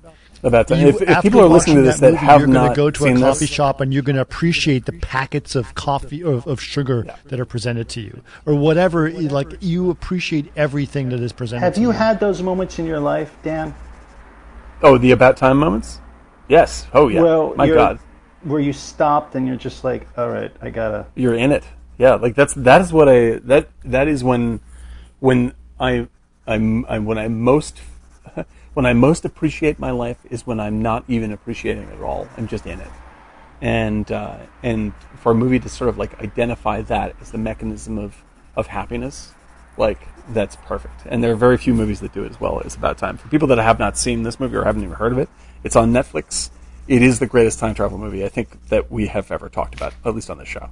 Absolutely. And, uh, and it's, do and it- not and and I will, big big warning big warning and this came to me from from you dan do not look at the poster for about time and go ugh i don't want to watch this movie Yeah, some Ignore Rachel the McAdams poster. romance. exactly. yeah it, it looks like a, a rom-com and and Yeah. and i'm going to warn you it is a rom-com in some to some sense but it is one of the greatest movies i've ever seen in terms of Yeah. time travel and appreciation for Yeah, sure It's really, it's really something. And uh, and like I will tell so, you. like- can I can I tell you guys because I'm obsessed about this stuff? Um, my little about time moment that is not Hmm. necessarily about time travel, but just something that suddenly became like big with me, and and it's going to be totally pandering towards something I've become obsessed about, which is uh, fly fishing. Yeah, yes, go for it. Um, So uh, I I have been uh, learning to to fly fish, uh, and I have been working on it for about a year, and I've been working on trying to figure out the right ways to, to cast and different things that are going on. and I decided somehow that I was going to try to do this in uh, the the California surf, which is extre- one of the hardest places to fly fish because the surf is big and dangerous and coming at you. Not necessarily dangerous, but it's like you're delivering a very small, thin thing and trying to make it land perfectly into stuff. It's just it's just challenging. And one of the, the, the fish that you're targeting that only comes out in the summer, and I remember I said I've been doing it for about a year, um, is is these these fish called these corbina, and they're extremely subtle, and they, they, they come in into very shallow, very skinny water, and uh, you and uh, you target them, and they're extremely hard to catch. Extremely hard to catch. Right. And I caught one uh, uh, completely on a fluke, um, and uh, about a you know several weeks ago, and I was like, oh my god, this is an amazing fish to catch, and then suddenly, uh, I've been going fishing every you know Sunday. Uh, very early in the morning. I'm on the beach in Malibu at like 5:30, 6 o'clock in the morning, and I'm the only. Imagine like the beautiful Malibu beach, and I'm the only person on the beach, Oh, so and the nice. sun is That's great. rising, and I there are like you know dolphins next to me and sea lions and I'm like I'm it's it's the it's gorgeous right so to me this is the like oh appreciate the now kind of moment um, and I've always done that et cetera et cetera but then suddenly there was a thing that happened where the tide was just right and the thing that people have been telling me to watch for suddenly I could see it. It was like this. It, it, it was as if it was there the whole time, but I didn't know what I was supposed to look for, right?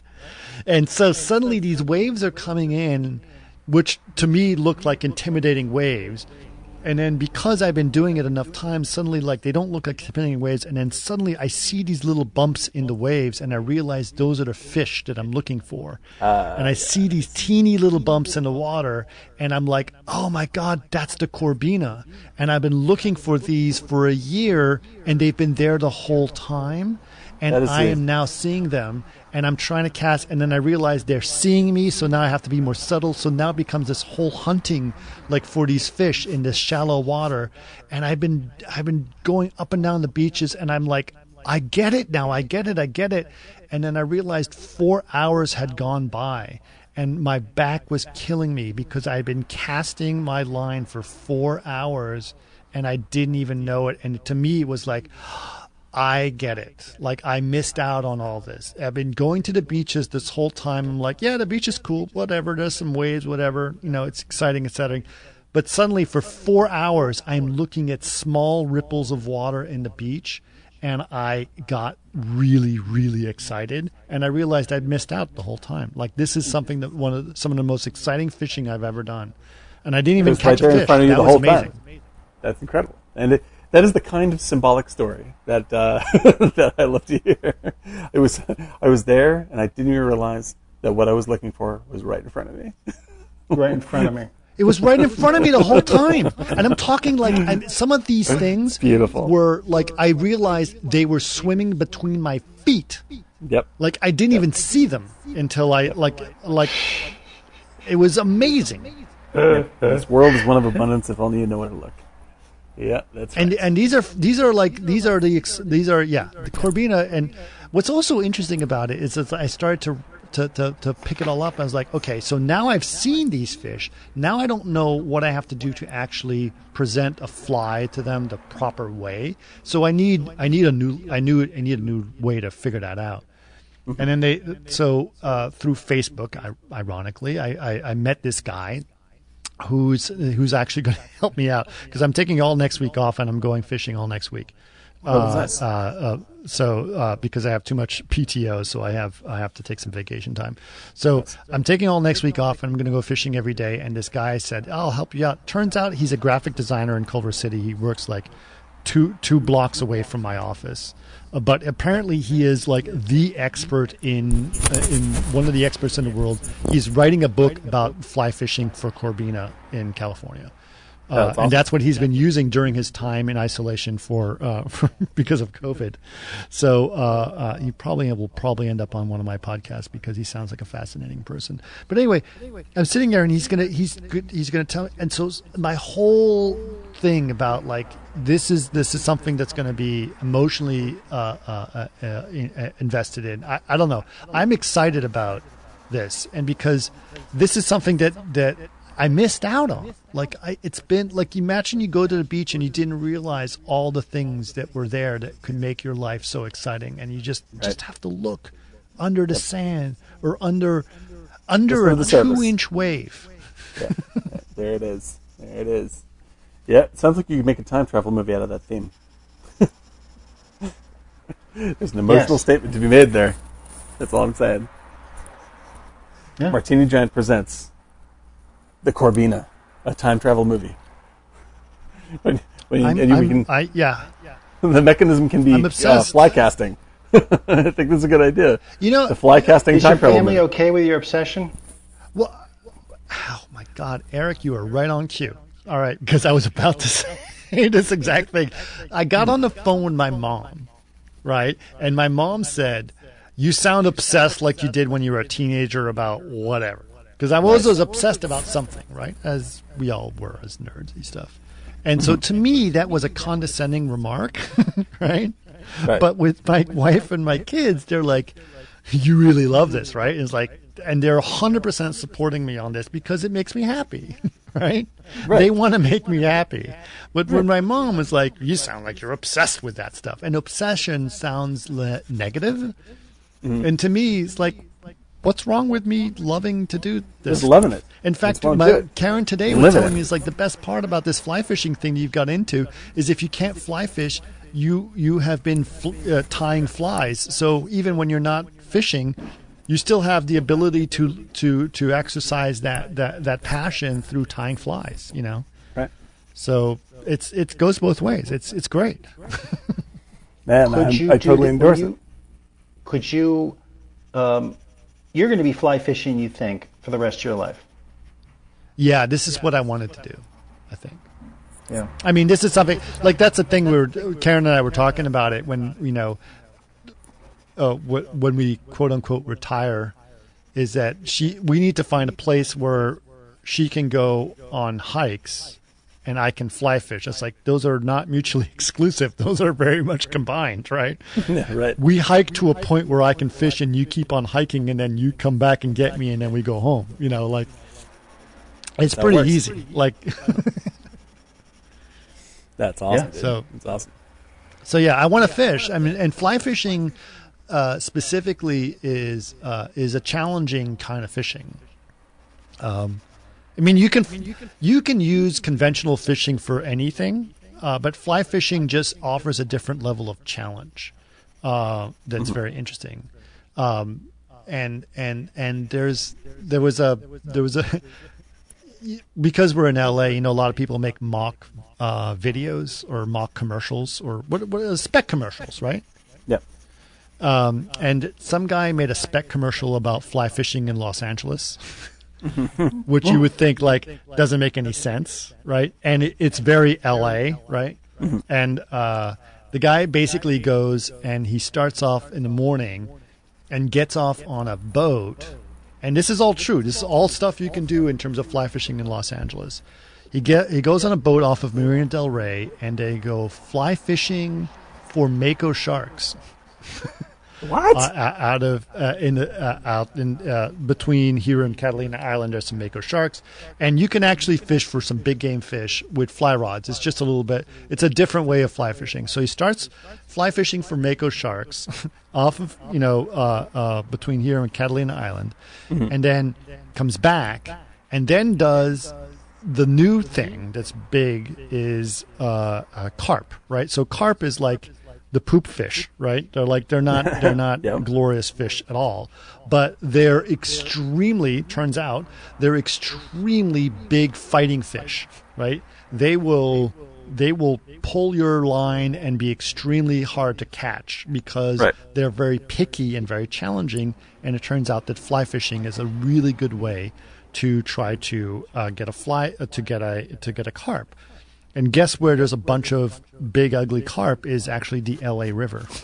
Oh, right? Makes so you go and you wade amongst the, the you know the syringes and the and the shopping carts, and you can actually find 14 pound carp in the LA River, and it's like one of the biggest battles of fishing you can do. It's like Wow. it's it's like a big deal, and so people are actually there's a lot of people it's like homeless fly fish- fishing.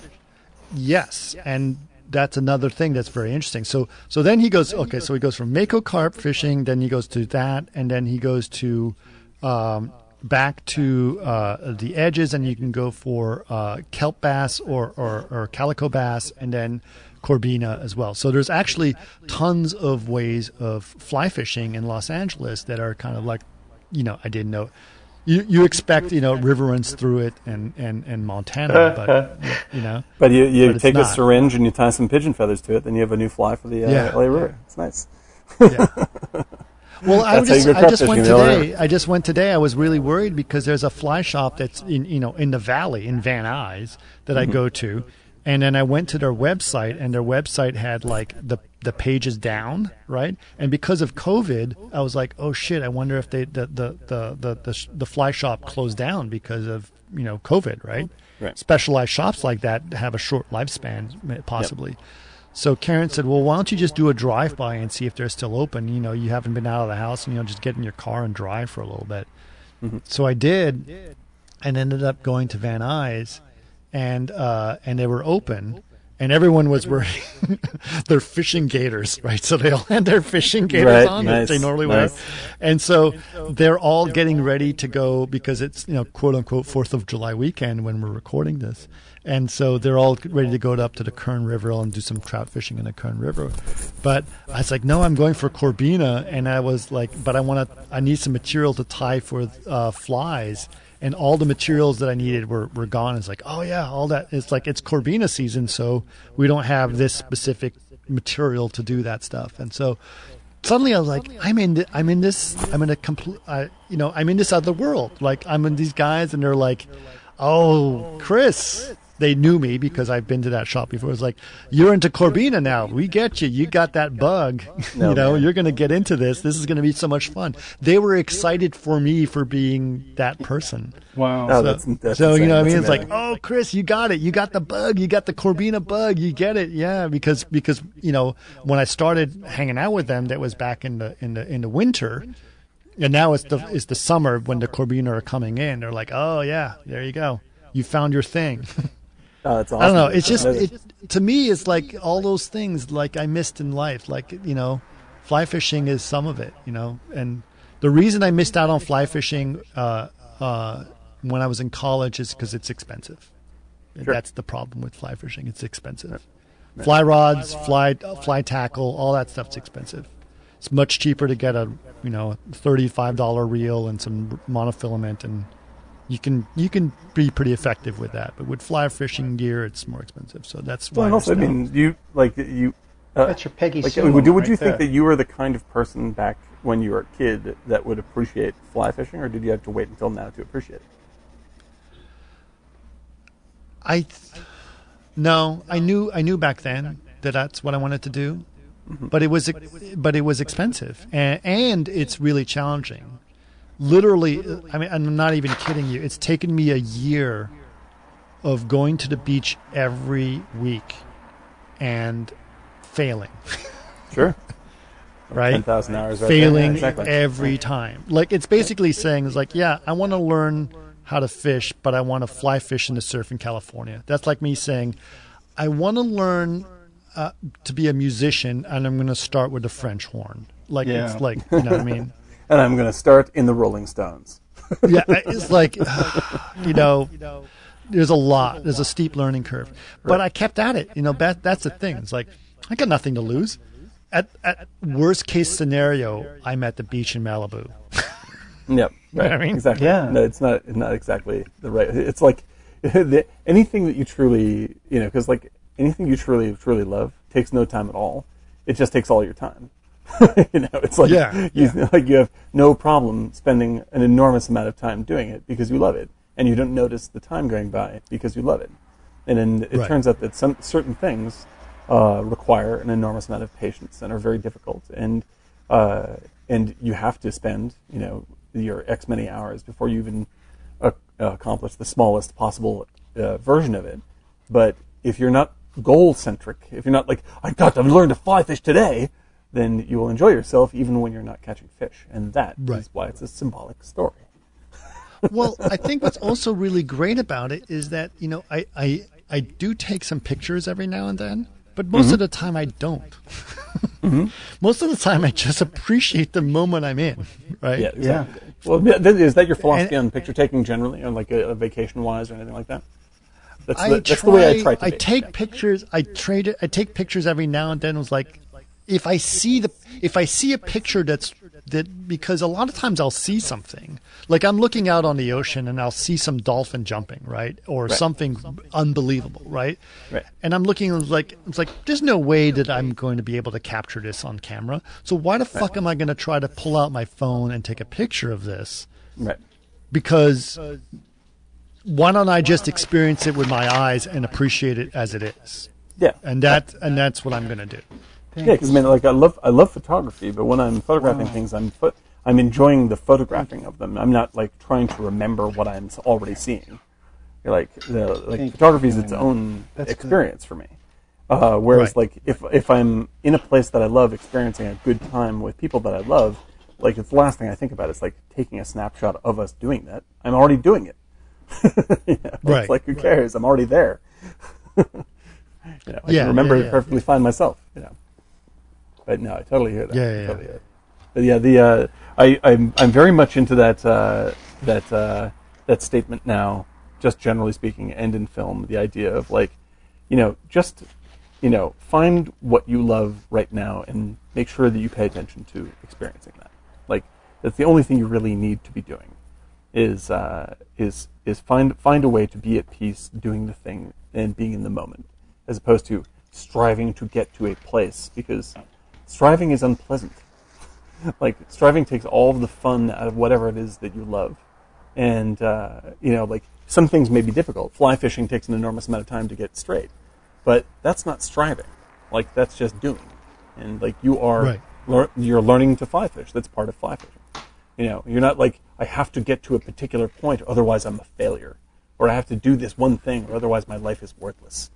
You know, and Right. uh, and like these kinds of movies, like you know, the ending of um, you know uh, uh, Peggy Sue Got Married, and in particular, I love the ending of Pleasantville when she's on the bench and it pans back and forth to uh, uh, Yeah. Okay, the ex- uh, uh, love it. narrate narrate that scene because it was brilliant, and I, I would love to hear your guys' thoughts about how what you think that means. But tell ex, explain what it is because at this point we realize like everyone's gone through their own version of an awakening, right? Right. And they've all turned into color of some kind, right? And Right. and and uh, uh, uh, uh, the mom. Uh, did hers through her sexual revolution, but also fell in love with Jeff Daniels, right? yes, right, and Jeff Daniels is the artist and painted her nude, et cetera, et cetera.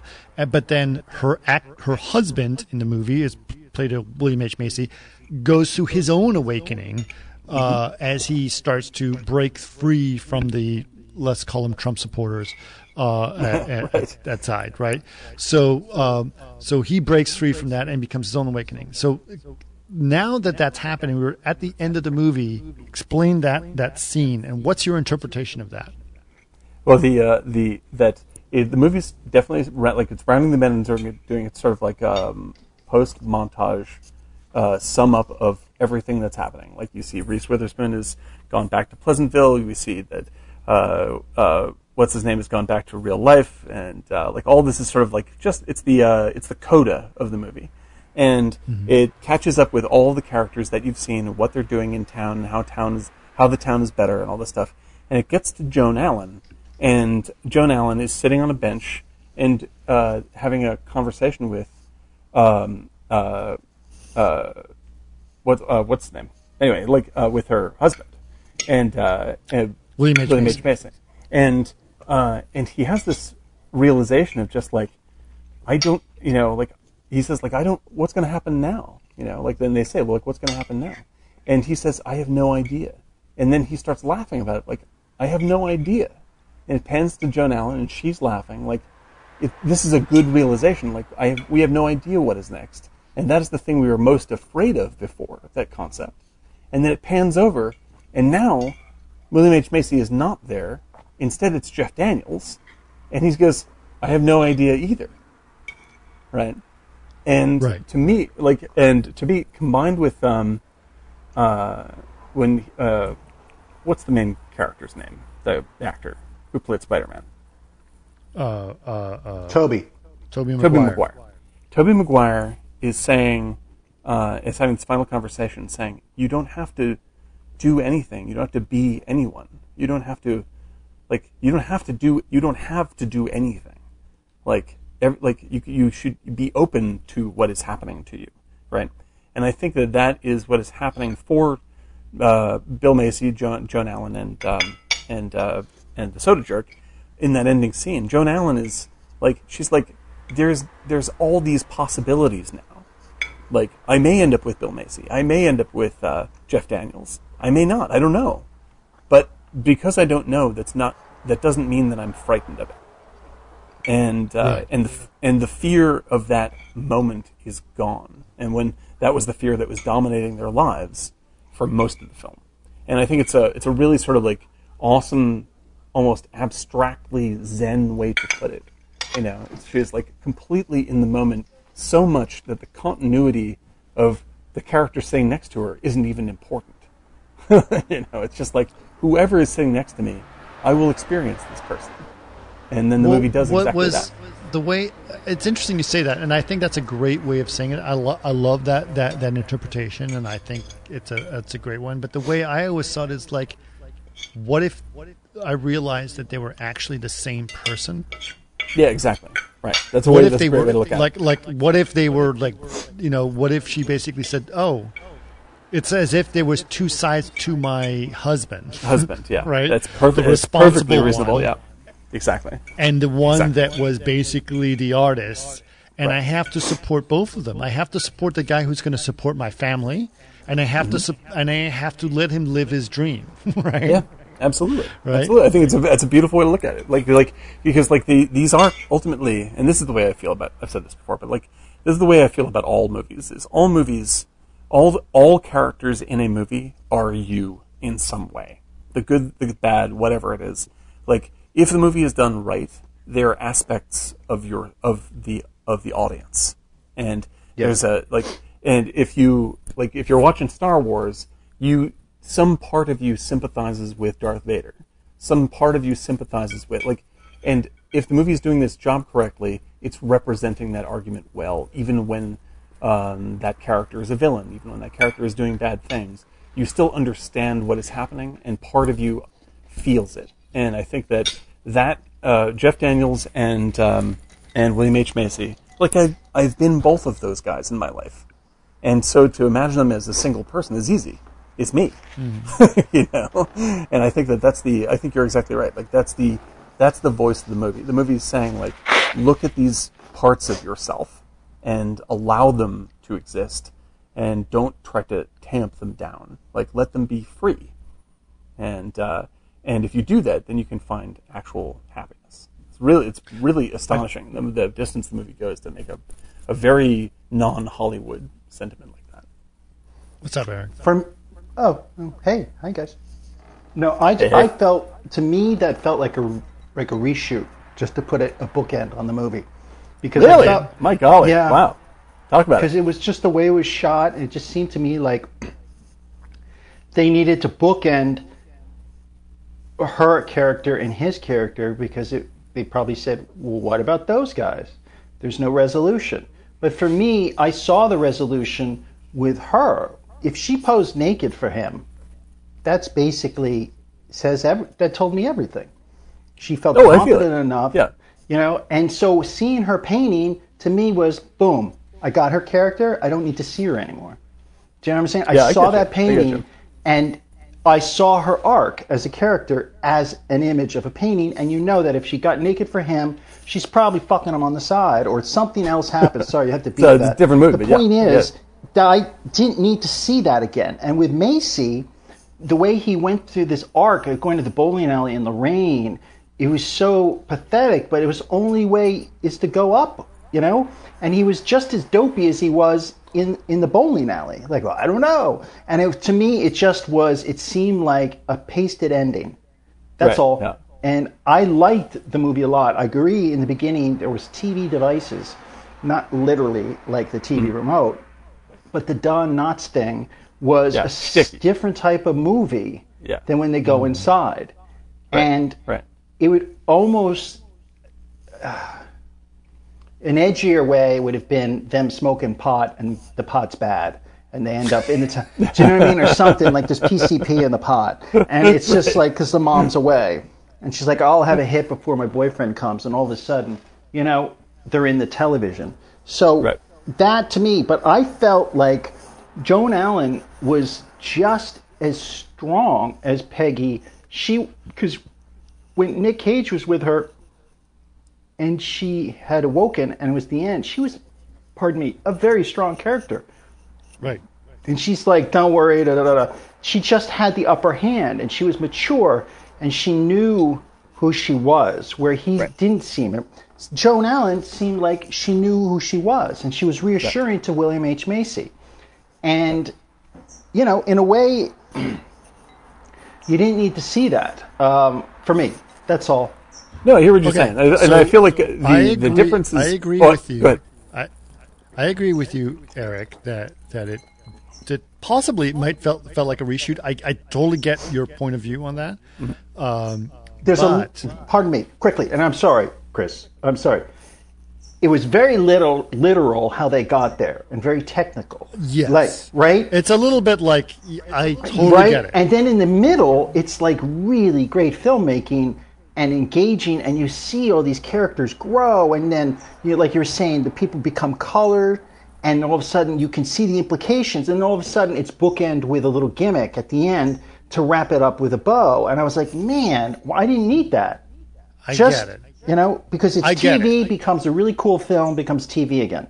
I get it, and maybe this is just me, and and that's fine because you know that's that's what it is. But yes, it felt like oh shit, we never wrapped up because what you said, you're right. Maybe the impl- the the the the motivation at that scene was oh shit, we never wrapped up William H Macy's character. We never like because we didn't have to because we had she found this guy, she's with this guy. We don't need William H Macy anymore. But they never really wrapped it up, right? Well, they didn't wrap She- it up in, in, in King of Comedy. Rupert No, Pupkin. I hate looking at myself. God, I got to lose weight. I got to go on the Epstein I diet. know, I got but, the video. but basically, like you know, the the well, they never wrapped up the mayor either. Like what happened to the mayor, right? But somehow you felt empathy for William H Macy, and he needed to be uh, uh, emphasized with. Like you couldn't just sort of leave the dad out there hanging to dry. why not?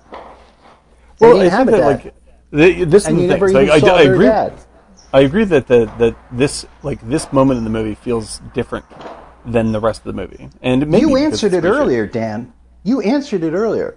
Uh, you said earlier that not only is Chris a bad person. No, you. What did you say? You said that they probably sold it with all the hooks Oh yeah, and totally. then they right Yeah, so they just had true. to wrap it so they saw it said i need the ending like the beginning you know in the screening room and that's what right. they Like, did yeah, I, I, feel, I, f- I feel where you're coming from because I, I definitely think that it Speaking feels- about endings it as feels different than though. like, Sorry. like, I just want to sum this one part up. Uh, Like the, the that I, I definitely agree that it feels like a separate moment apart from the rest of the movie. In the same way that the beginning feels like a separate moment. The beginning feels like a separate moment bad, right? But the ending actually stands out for me as one of my favorite endings of this kind of a movie because it's no longer related to the story you're watching. Like it's it plays for me It like a it is literally it is literally a coda in like it is a it's a, almost uh, like reading a, the quote that ends a novel. You know, it's like I'm going to Well, like what stepping- happens now? well, it's like yeah, it's like it's it's it's re it's reframing uh, like the you know, like the, the the last two pages of any given the, the uh, of any given novel, or if you um, you know, you end a novel with a quote, you're sort of summing up the meaning of the movie in a single, the- summing up the meaning of the story in a single sequence. And if it were simply reshoots, then they would have been like, what's happening with Bill Macy? Well, he's gone back to work with the so-and-so, right? And they could have easily shot that. But instead they give us this very strange little cherry on the sundae that made me think about what But that cherry on the Sunday seemed improv to me, which was just like Yeah, I, th- know, I think the way it was well, cut, which is to me, know, Right. it, was, it just seemed like a different moment in the making of it. That's all. Oh, I, to- I, I totally agree. I just like the, the difference is that I like I think that they're in such in the for me they're so in the groove that they are they're reinforcing the statement they've made with the movie and sort of putting it more in my lap as something to say. And They're really spelling like it that. out. Hey, I don't Yeah, care. yeah, yeah. That's and I, and I is. and I enjoyed that. That's the the difference is that I What like I like happens that. now? I Which- don't Right. know. And that's Her the whole posing- point, right? yeah. The whole point, Yeah. point is like, I don't know what happens in the future, and that's the beauty But of my it. thing is, if you if you're posing naked for a guy who's learning how to paint, you've already Oh, kind yeah, of I mean- accepted. Eh, Yeah, wi- without a doubt. I don't like care. that that that part that part is about Joan. Like what you're talking about. That scene is about Joan Allen. The final scene, the sum up scene, is about me. That's the difference. And like the and like if it had simply been if they just landed on the line, like I don't know what's going to happen next, and that was the, The end best of the movie. that'd actually- one thing. the way Wait, you wait, wait, wait, wait, I just want to say this one thing. I want to say this one thing. If they just landed on that one line to hammer that line, that would have been a flatter ending. But instead, because they do this very strange, uh, sh- like swapping of characters and break the reality of the movie intentionally, that's what makes me think about what the movie means in the moment that I'm. I know what you're saying. That's why I liked it. the actually the best ending would have been is Mm-hmm. Macy sitting next to what's his name, the painter. Oh yeah, yeah, the two of them right, Oh, on the right. bench. I don't Right. know. and then making out. No, And then just like they decide to go for it. next. What happens right. next? I don't know. And William Right. has the same thing, but the fact that she was in there seemed like uh, like a reiteration of how her character was. Okay, so I basically what I said, you know, the way that I saw it is like, what if they're the same person, right? What if William Yeah. H Macy and Which Jeff I love, Daniels yeah, were the right. same person? Could and be. Then, and I also said like, you know, she supports them no matter what, and that's a thing that I think is interesting because I when I say that I'm like, the whole point of the 50s is the man stands by her, the woman stands by her man no matter what, right? That's right. Whether he's an artist or whether he's Which is the way it should be. Which is yeah, the way it should be. So so so the point is I didn't see it that way. Okay. I just saw it as like much like Peggy Sue got married, like, oh, you didn't realize that your husband is also a fabulous singer and that he has a real ambition to do this Right. because you were too caught up in his popularity Yes, to right. to really look at what he was as a real person. You have a fixed which image is in what your she mind of who this realized in is. that movie. Right. You have a fixed image in your mind as to who your husband is, and you can't see beyond it because all you've ever inter- interacted with is that fixing. Well, this is And- before he was her husband. This is when Right. he was her high school boyfriend, and you're the most Right. popular girl, and he's the most popular guy. But right? it, but with the, with the ending of Pleasantville, uh, what you're saying is like there may be a Jeff Daniels within Bill Macy. Exactly. They're the same Yeah. person. I think they are the same person. And so I do agree with what you said, Eric. It felt pasted on in some ways, but I tag, saw it for sure. differently, right? Yeah. Uh, you know, because I am, you know, I feel that I have multiple multiple parts of me that are that need to be interpreted. You know, there's part of me that's like hardcore virtual production, CG geek, you know, loves the architecture. and there's a nude soda jerk. loves fly fishing. You know, Absolutely. so so so there. and I'm gonna be okay with that. And the fact is that I have a family that that appreciates both of those things. So Exactly. Um, That's when So you that's- that's, that's when you know you're doing it right. that's when you know you're doing it. right. yeah, right. And and and I think that's okay, right? Because the the term, you know, when you when you said like your family, what does your family think about your obsession? They're great with it because they make Right. it because they they like seeing me happy. you know? That's how to experience someone is you want them to be happy. Like you want to be Yeah. around people when they're happy. And, uh, Yeah. and Are you finding that happy yourself is most of the best way to time? Uh, no, I'm not happy most of the time. I am, ha- you know, uh, interestingly speaking, uh, through this isolation, I have been forced to focus on my happiness, um, Mm-hmm. And um, and that's actually been very rewarding. What I've also realized is that uh, being being stuck with my immediate family uh, for for months and months uh, has actually been very rewarding. Yeah, uh, it turns out you like we've each other. actually Done really well as a family, Right. and uh, Right. that's been fun. So I don't have. I, I actually, it's been good. It's been very good. What about you, Eric? Uh, about me? Yeah, What, what do you mean? I mean, you know, hanging out with you know your your your. Are you happy most of the time? Am Are I happy, happy? most of the time? No. No. Not not in a bad way. I'm just not happy. Yeah. Uh, I think, uh, but I am happy. But I'm happy with my family. But I think I'm happy. Uh, I'm not happy when I'm not. I just basically I have to spend part of my day creating. Then I'm happy. Right. It's weird. As long as I'm physically drawing or writing or doing something, other than that, I, I'm I get miserable. And so it's like I've been very prolific. Uh, That's good. Since That's the where you find your peace, right? That's your peace. Yeah, but what bothers me is that I need to be prolific a lot to Mm-hmm. find peace, and that's what scares me. Yeah. Do you know, do you know what I mean? hear It's that. like, oh God, I got to do this for ten hours. Why can't I relax and fly fish? Right. Well, Which also takes 10 hours. Went- we, we went over to our, our, our neighbor's on vacation, so she's letting us use her, her pool. Uh, so we went over to our next door neighbor and hung out over there. And the kids were having a great time, and I was having a great time. But in the back of my mind, uh, I, I had just gotten all these uh, uh, fly tying equipment in the mail, and I was like thinking about tying a specific kind of fly, and I was saying like, I'm gonna do it this way, I'm gonna do it this way. Like I had it all in my mind of how I was gonna do this thing, and it was almost like you know, like thinking about what it was gonna look like and what equipment I'm gonna use and what color and how I was gonna fly this, and then I was gonna do this kind of dubbing and what kind of knot I was gonna use. Like it was all in my, and I was like, just can you just part of me was like you know you're right there's the obsession part right like why don't you appreciate the moment of hanging out and doing a cannonball on top of your kid and making him laugh? You know i mean like do that as opposed Right. to thinking about the fly fishing thing. But uh so yeah i i get it. Some it sometimes it is obsessive. But i do want to bring up bookends very important bookends that i'm surprised none of you guys have talked about yet specifically about cinematography and peggy sue got married. Oh, did the mirror shots. Two shots beginning and end are both big mirror shots which Yep. are big gags Yep.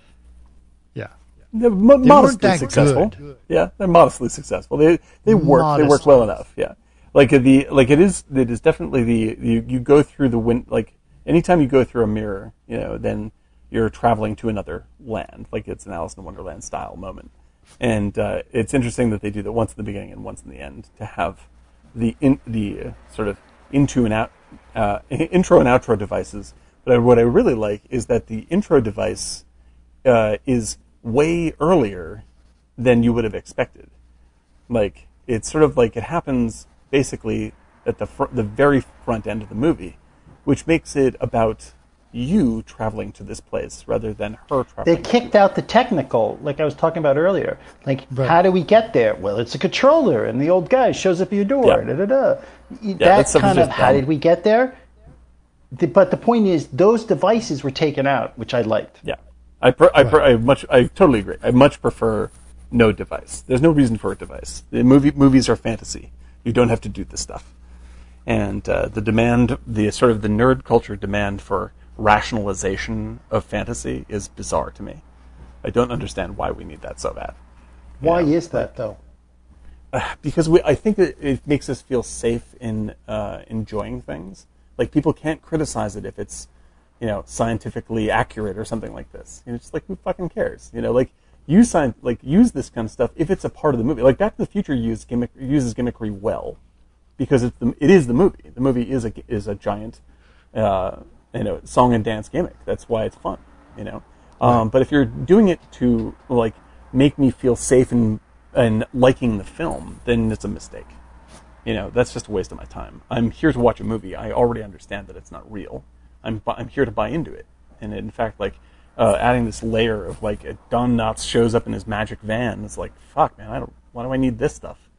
Like, trust me with believing in the film. I promise you, I'll get it. You know, Yeah, and that's the uh, that- and that's sort of continued on throughout like the way that we look at all, you know, like Marvel films and all this stuff. And on- online, you know, people dissect like, wait a minute, how does Captain America's shield have the velocity plus the momentum to decapitate the blood? And you're just like, who fucking cares? like, are why are you Watching a fucking this? movie. You're watching a fucking movie, dude. Like, relax. There are a lot of people who think that way, which is really, it, it kills me. It, it's Yeah, just no, not it's the a waste way. of time. But the problem I have is that basically, like, when, okay, I'll, I'll, I'll put it. You're watching a fucking movie, I 100% agree with. But hmm. then there is people that are sitting out there on social media, they're basically saying, look at this. And then I was like, but hold on, that doesn't make any sense. And I use the same kinds of arguments. And they hmm. basically say, who the fuck cares about the facts? Just care about the argument. Right, right, right, right. But they're trying to make an argument about something that's factual in real life, not just trying to tell a story about Right. Peggy Sue got married. That's I'm fine with Peggy Sue got married slipping on the facts, right? Right. She goes to a lodge for God's sakes. It's it's the goofiest I mean that is definitely not a Coppola moment. Right. but you know what I mean? It's like she goes to a lodge to travel back in time. It's like, ugh, okay, whatever. You know, that's fine. That's goofy, whatever.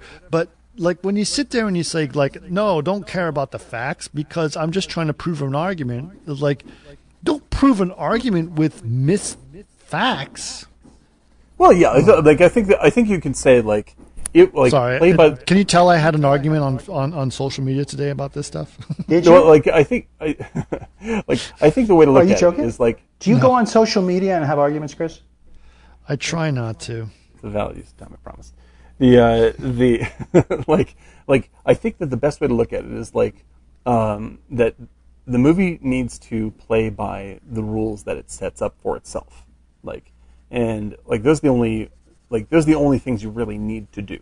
Like uh, like for instance, like Apollo thirteen needs to abide by uh, the scientific laws it talks about within the film like as Right. is as is relevant to the film. It doesn't have to actually be scientifically relevant in any other aspect. Doesn't mat- It doesn't matter to me actually.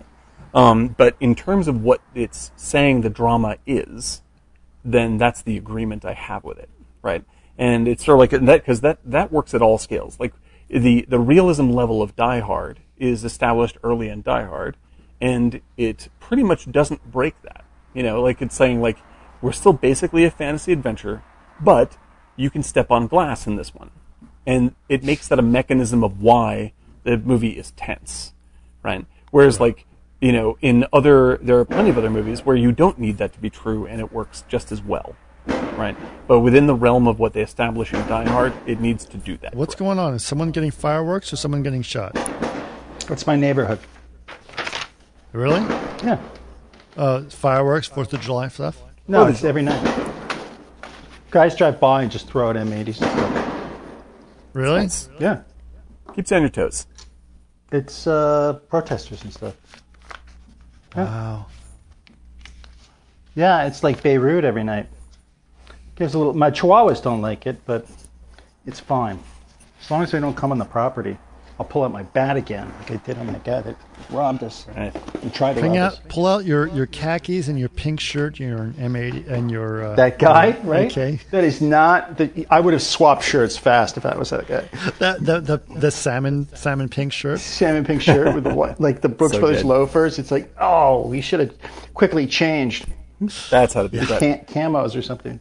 Is the, the the the optics on that just don't look good? You know, if I was quickly, let me change. Right? Yeah. Because it just you look at that and he you're a like, sex machine. yeah, he's uh, that was. You can't you, you lose every argument looking like that with an A fifteen. A, what is it? AR fifteen. Whatever it is. So, but no, I I really thought Peggy Sue was it's a great film. There really was a The music and for was her so was great. powerful. The I'm music definitely a big fan of really John set Barry. the tone. Yeah. Yeah, and Yeah. also remember that was her. Remember her in Body Heat. That was she was That's on a fire good in the eighties. Yeah, oh my this is good. god! Body Heat's a good movie, sexy movie, fun Oh my- movie. What was what was the other noir. big one that she did? That, uh, Romancing the Stone. That Yeah, there you go. Yeah, I love that movie. She was That's so good, and she really did. She was wonderful. She really was complex and sexy, and I just, I really liked her a lot in this. And I, I realized how he made a great little film, but he did probably kowtow to people because of the previous films. Um, He Yeah. also did the one that I loved with those scrims, where he painted scrims about the heart, one from the heart. Oh, One from the Heart. Yeah, that's a yeah, that's a really Yeah. interesting movie. I like that movie a lot. It's uh, like, With and all there's a those little bit of scrims. that. Yeah, there's a little bit of Yeah. that in Peggy Sue. Like in the transition when she goes back in time, like it, there's there's there's definitely the transition between the dance and when she first wakes up back in the past. Like there's a there's a visual flavor of One from the Heart going on right there. I was really aware of it. Like the flashing red lights, like all this is same kind of sort of Yeah, candy colored it's all stuff. from that theater. movie. It's beautiful. all theater stuff. was yeah, really it's really great. nice. Since we're on the Coppola thing, and um, I've I've actually wanted to do a a a, a, a Rumble Fish and Outsiders uh, mashup, Oh yeah, that'd be interesting. Be- I haven't seen right? Because Rumble Fish in a people have talked time. about those those two are good. films. They they came out almost the same time, right? Right. Yep. Um, Coppola but- actually directed one. I can't remember who directed the other. he directed Rumble Fish, I believe. Yeah. Yeah. Right. So the, the, the I think that'd be an interesting pairing to talk about because it's been and, and you know what it, it just goes along the lines of things that people have forgotten that maybe would be good to talk about back on this podcast. But I'm still curious and especially now, like especially now when I see so many ideas of you know, make America great again. And I hmm. hate to say that sentence, but a lot of this comes down to the 50s. A lot of this comes down to the 50s. And it is about something about the 50s that made people feel good, that they feel they need to go back to that. The fifties is And- safety. The fifties is safety. And Is like I really, I really feel like because like my my feeling about the fifties. I mean, like my my dad was in World War II, and like he didn't like to talk about that very much, and it's because well, like war, you know, as as well as we think of World War II, World War II was a tremendously traumatic event for everybody, like in every possible Right. way, and uh, and you know this ongoing horror show, millions of people dying, you know, for five straight years, more actually, if you you know, like that, that's just America's involvement, and uh, you know, America gets into this thing, and you know, the guys come back and they're completely screwed up, um, and you know, like the, thanks to the GI Bill and stuff like this, like we, you know, like build houses for them and try to take care of them and all this kind of stuff. And the whole idea is like we're going to make things nice for you because you sacrificed so much. But at the same time, nobody really knew how to deal with shell shock, PTSD, this kind of stuff. And so there's a lot to bury, and you want to pretend like things are fine. You know, like you have a wife. uh, Your wife isn't, you know, working building airplanes. She's waiting for you cooking meatloaf you know uh, and like i think that, that that mindset is so protective about trauma um, that we it's sort of like we built a little sort of disney fantasy land for ourselves uh, to try to recover in. And then that was shattered again by more trauma. And so we're we feel vindictive towards the shattering of that. The 50s only lasted for 10 years. You know, it's like when people talk about you know, uh, you know, uh, the the bozos that support the Confederacy. You know, it's like the like someone pointed out on the line, like fucking Pokemon Go had a longer shelf life than, than the Confederacy, and here you guys are like, you know, moping about it, it never coming back. Like it was it was a couple of years that you barely had your shit that had that shit together, and it was bad for everybody. Right. And with the with the fifties, you only had, you had a decade where everyone, all the media pretends to be super shiny, perfect, nice. Everyone's gentle. Home life is perfect. You know, everyone's handsome and charming, and nothing is wrong, right? And uh, and that lasts until approximately 1963. You know, Yep. and then things totally fall apart again because you can't keep up that assassination. Right, exactly. And so the so once that's gone, you know, you have an entire lifestyle um, embedded in people who are young at that point. Where I remember when things were incredibly good because I lived in fucking Disneyland. You know, I lived where like my mom and dad were handsome and beautiful, and we lived in this little ranch house, and it was lovely, and everything was fine, and all the movies were happy, right? And I want to get back to that because real life is actually complicated and painful and difficult to deal with sometimes, and I'm resentful that you took it all away from me. And I think that that is Right. a hallucination. I think it's frankly a hallucination. And so, like the the the "Make America Great Again" thing is calling to a uh, a a theme park, an American theme park that only existed for a wink of an eye, uh, and it was to cover up the trauma of this devastating war that the world was a part of. Now that's that's where I really Right. feel like that comes from. And I, th- I think that like obviously you know it reaches now it reaches even deeper back into a previous war trauma with slavery and everything else. Like those are just traumas connecting each other. Like the fantasy of everything being great leads to the 50s, like you're saying. You know, like people imagining their lives were Pleasantville, and that is only because you were five, to paraphrase Jon Stewart. You know, and everything looked fine when it wasn't fine. Right. You know, you're you're kidding yourself. We talked about this before. Like, you know, your dad came back from the war, and sometimes he sits at the kitchen table and cries. Yeah, exactly. Pretended that didn't happen. right right exactly. You know and it's and like the the uh, our inability uh, to be you know empathic towards each other because we are trying to defend something that is basically non-existent is uh, is really sad. It's very very sad to me. Right. I always I, I always see this 50s as though we were thrust into being a really wealthy country, yeah it's We part were. of it sure. I agree. I agree and we it's didn't know what to do with the wealth. We didn't know how because because, the think about it. Back the in the generation 30s, we were not the wealthiest country. That's right. So everyone Right. ha- who lived through the depression, so they just created, like you know, the the White City in Chicago Expo, and the you know, Right. like it's just like we just created a fantasy to Right. fill that void, and But we you have the compare money like now, the so let's do if do you compare the 20s, which were a rich period for us, not up until 29, obviously, like the 20s were an incredibly rich period for us, and we were like use like spending money like no tomorrow, and it's great, and everyone's having a great time. It wasn't morally constrictive like the 50s were. Like it wasn't like well, they banned like the 50s alcohol. well, yeah, no, they, absolutely they did, right? But like that comes around, like that comes around, uh, like that rolls in as part of uh, the uh, the Great Depression half of that century, half of that decade, right? And like the Roaring Twenties are the Roaring Twenties for a reason, you know, because there's fucking booze galore and everyone's having a grand old time and everyone's got money, and uh, like so we had the dough, but we were much more liberal about how we applied it. Whereas in the fifties, we had not just the dough, we had total world control. Like we had it, like nobody else was left. America won.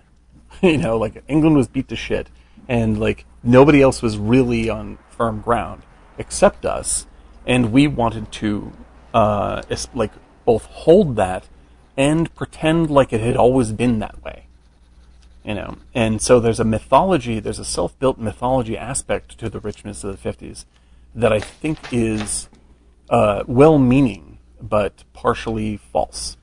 And i think that there's like you know when you see david lynch works a lot with this stuff like much of his imagery comes from the 50s because that's when he grew up.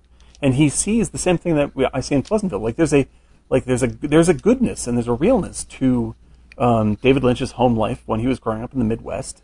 And that that aspect of the 50s comes through but also the trauma of the 50s comes through in his movies.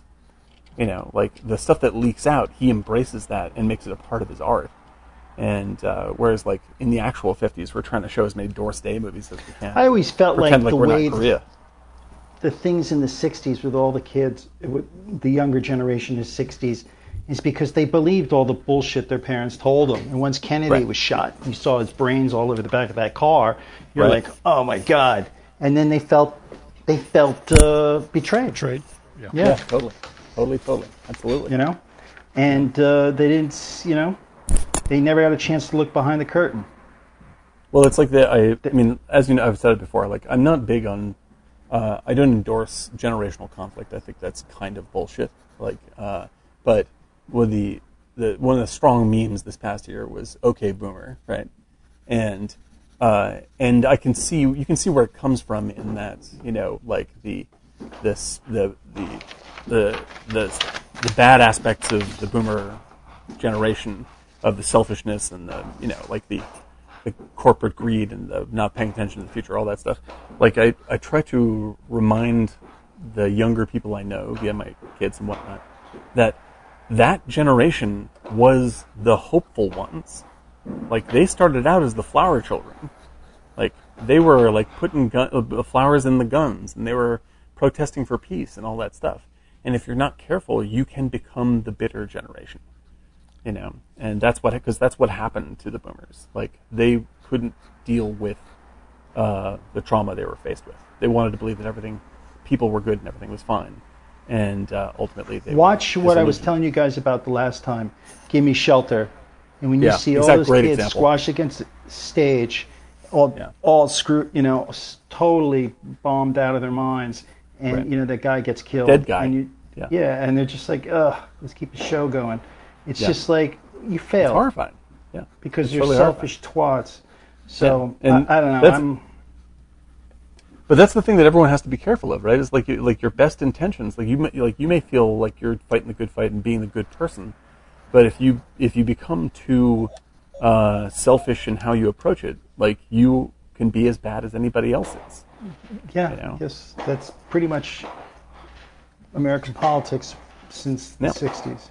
and that's and that's what we're stuck in right now. And I and um, and my my great fear is that we're that both quote sides are reinforcing this in each other, and uh, and that's the uh, oh someone's walking in with tea. Thank you very much. That's beautiful. Thank Um, you. but it's it's really wonderful to see something like Pleasantville, which argues for things to be uh, for that for realizations to happen and openness to happen, uh, and de- diffusing that kind of nonsense to happen. Well, also that there's the world outside of Pleasantville. Yeah, I mean, exactly. that's really the big thing. Not- right? not It's being afraid of that. What's Right. outside of Pleasantville? Nothing. yeah. No, I he's guess my issue with Pleasantville is that they, they tie it up in a box in a bow at the end, which is spoon fed, which is, you know, you don't trust the audience enough to take away something, you know, you have to spoon feed them the ending. right in right. something- I feel you. a subject. I, I, I disagree, but I understand where you're coming from. I definitely know what you're talking about, but like that's that's a thing I also have. It's like you know, people arguments like, "What's outside of Pleasantville? Nothing." And this is something that a lot of people, both on the left and the right, have been pointing to each other. Right? Yeah, There's right. people like, "What you know, like you don't realize there's something outside of Idaho or whatever," and then at the same time, it's like you don't realize there's something outside of fucking Silver Lake, right? Yeah, Like, exactly. exactly. it's the same argument. right. so, like, just you have to realize the only way you're going to uh, uh, come to this realization is like go out and reach out and listen, Yes. Right. listen. And the division is what's been really bad, obviously. right. So Yeah, I because don't like know, I mean, however, we're going to solve that problem. Uh, everyone Well, just yeah, wants we- to be in a country club. There's, Everyone wants to be in a club or something that, to that, that, that there are people like that. Yeah. Right. And so it's that it's that country club, East Coast country club mentality spread out throughout. And in the end, country clubs are a waste of time. Yeah, no doubt. Yeah, Uh, like being exclusionary doesn't help you. like, like that's that's dumb. And like it's, I mean, this is like the the the, the result in like American film and American fiction right now is like what we were just we were talking about separately from the show is when we were uh, texting back and forth about um, um, uh, soft science fiction when you guys were asking like what. Right. like the like I because we saw the trailer for Foundation for Apple TV and like Yep. it, may, it may end up being great. It may I, I mean like just from the we're only talking from the trailer that I was like it looks pretty, but there's something sort of self righteous about it that I'm that I'm not reacting well to, you know. And there's there's a kind of fiction and fantasy that we have now that we that really endorses us, meaning you know the the target audience uh, as the hero, and the movie is there to reinforce that you are the hero. And I don't think Right. that's a really healthy attitude. Have you guys read the books?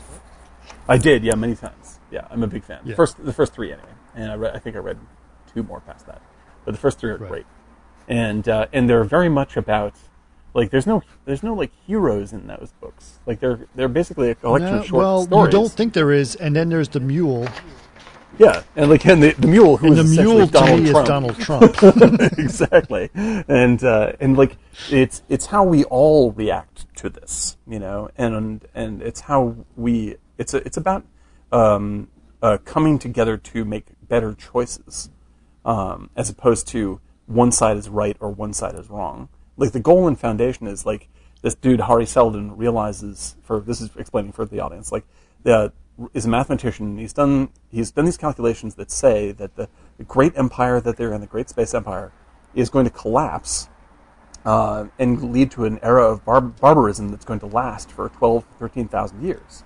And Uh, so, years. a thousand years, whatever it is. Well, like the, the I think um, the original estimate is like is is quite high. It's like ten thousand years. And then they said, so we want to try and stop that. Oh, and right, right, people right. follow- so we're going to change things to only reduce it to a thousand years. we're going to reduce it to a, a thousand years. exactly. Mm-hmm. There's no stopping it. It's already falling. But if we can try to uh, uh, vouchsafe this information and this care for things that are important uh, of how we connect as a society and hold these ideals together, uh, then we can reduce the pain and suffering to a thousand years only. Mm-hmm. And I think that if they if they do that correctly for this show, then it's a very timely show to make. Like it's a really good yeah, because it's interesting because the whole point is like, okay, so we already predicted that something's going to happen. So he already is like, based on normal trends, this is what's going to happen. You're going to go through your ups and downs, your progressive periods, your your your your conservative periods, et cetera, et cetera, and you're going to be here. And he's he's predicted it based on statistics or whatever. He's a Mm-hmm. economic uh, uh, sci- mathematician, right? So they follow this mathematician's uh, uh, uh, uh, basically prophecy. It's a prophecy, um, and and they do that. And he comes back every couple hundred years to say, okay, at this point you're here, so now you need to follow this. But basically, what he's trying to do, as you mentioned, is reduce the thousand years uh, or the you know, 20,000 years of barbarism down to a thousand years, which is very interesting because every couple chapters you go through multiple generations of people as you go through the whole process. But then what's interesting is when you get to the fourth book, some weird ass guy comes along, it takes control over the galaxy, and his name is the the uh, The Mule. The Mule, and basically he has some weird superpower. And the whole point of Sheldonism is that the galaxy is so big that no one person can disrupt it in Right. in, a, a, in a, any way. You're always always going to average out over multiple hundred years, and then this one guy comes along, disrupts the entire plan, and then they he gives his prophecy. Donald Trump. yep, Exactly. He gives his prophecy in terms of what's going to happen. It turns out none of it's wrong and none of it's right because, like, what the fuck happened? Is like because this one guy came along Right. and basically fucked everything up. I mean, Donald Trump, Adolf Hitler, they're all the same thing. Like, they basically came along and it's like, nope. I'm going to disrupt the whole system because I have one thing going on, and he, and that is one one person can make a massive difference, not always for the positive in terms of the global uh, uh, global situation. So, Yeah, and like, the, and and so like this this if they did it right, this this uh, could be a really profound thing to make for Apple. Um, and, but be. like as you as you pointed out, like the way they chose to advertise it was the front end of the ad is just like, just like Isaac Asimov, Apple is a visionary. You're like, oh no, I was like, I, I almost threw up because this is such an important piece of sci-fi, and they're Mm-hmm. presenting it as a giant ad for Apple products, and I'm Yeah. like, you fucked up. If you're going to be in the entertainment industry and you're basically just going to present me with with Apple products, Right. then then then no, no. right.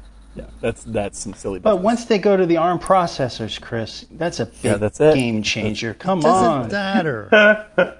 but that's like that's the thing, dude. It's like there's there's a there's a bunch of uh, uh, fiction of that time period because Dune has a lot of this as well. Because ultimately, Dune is about uh, uh, despotism as well. You know, and by the time you get And to ARM God processors and Apple computers. and ARM processors, and uh, and and, And Dune, branding.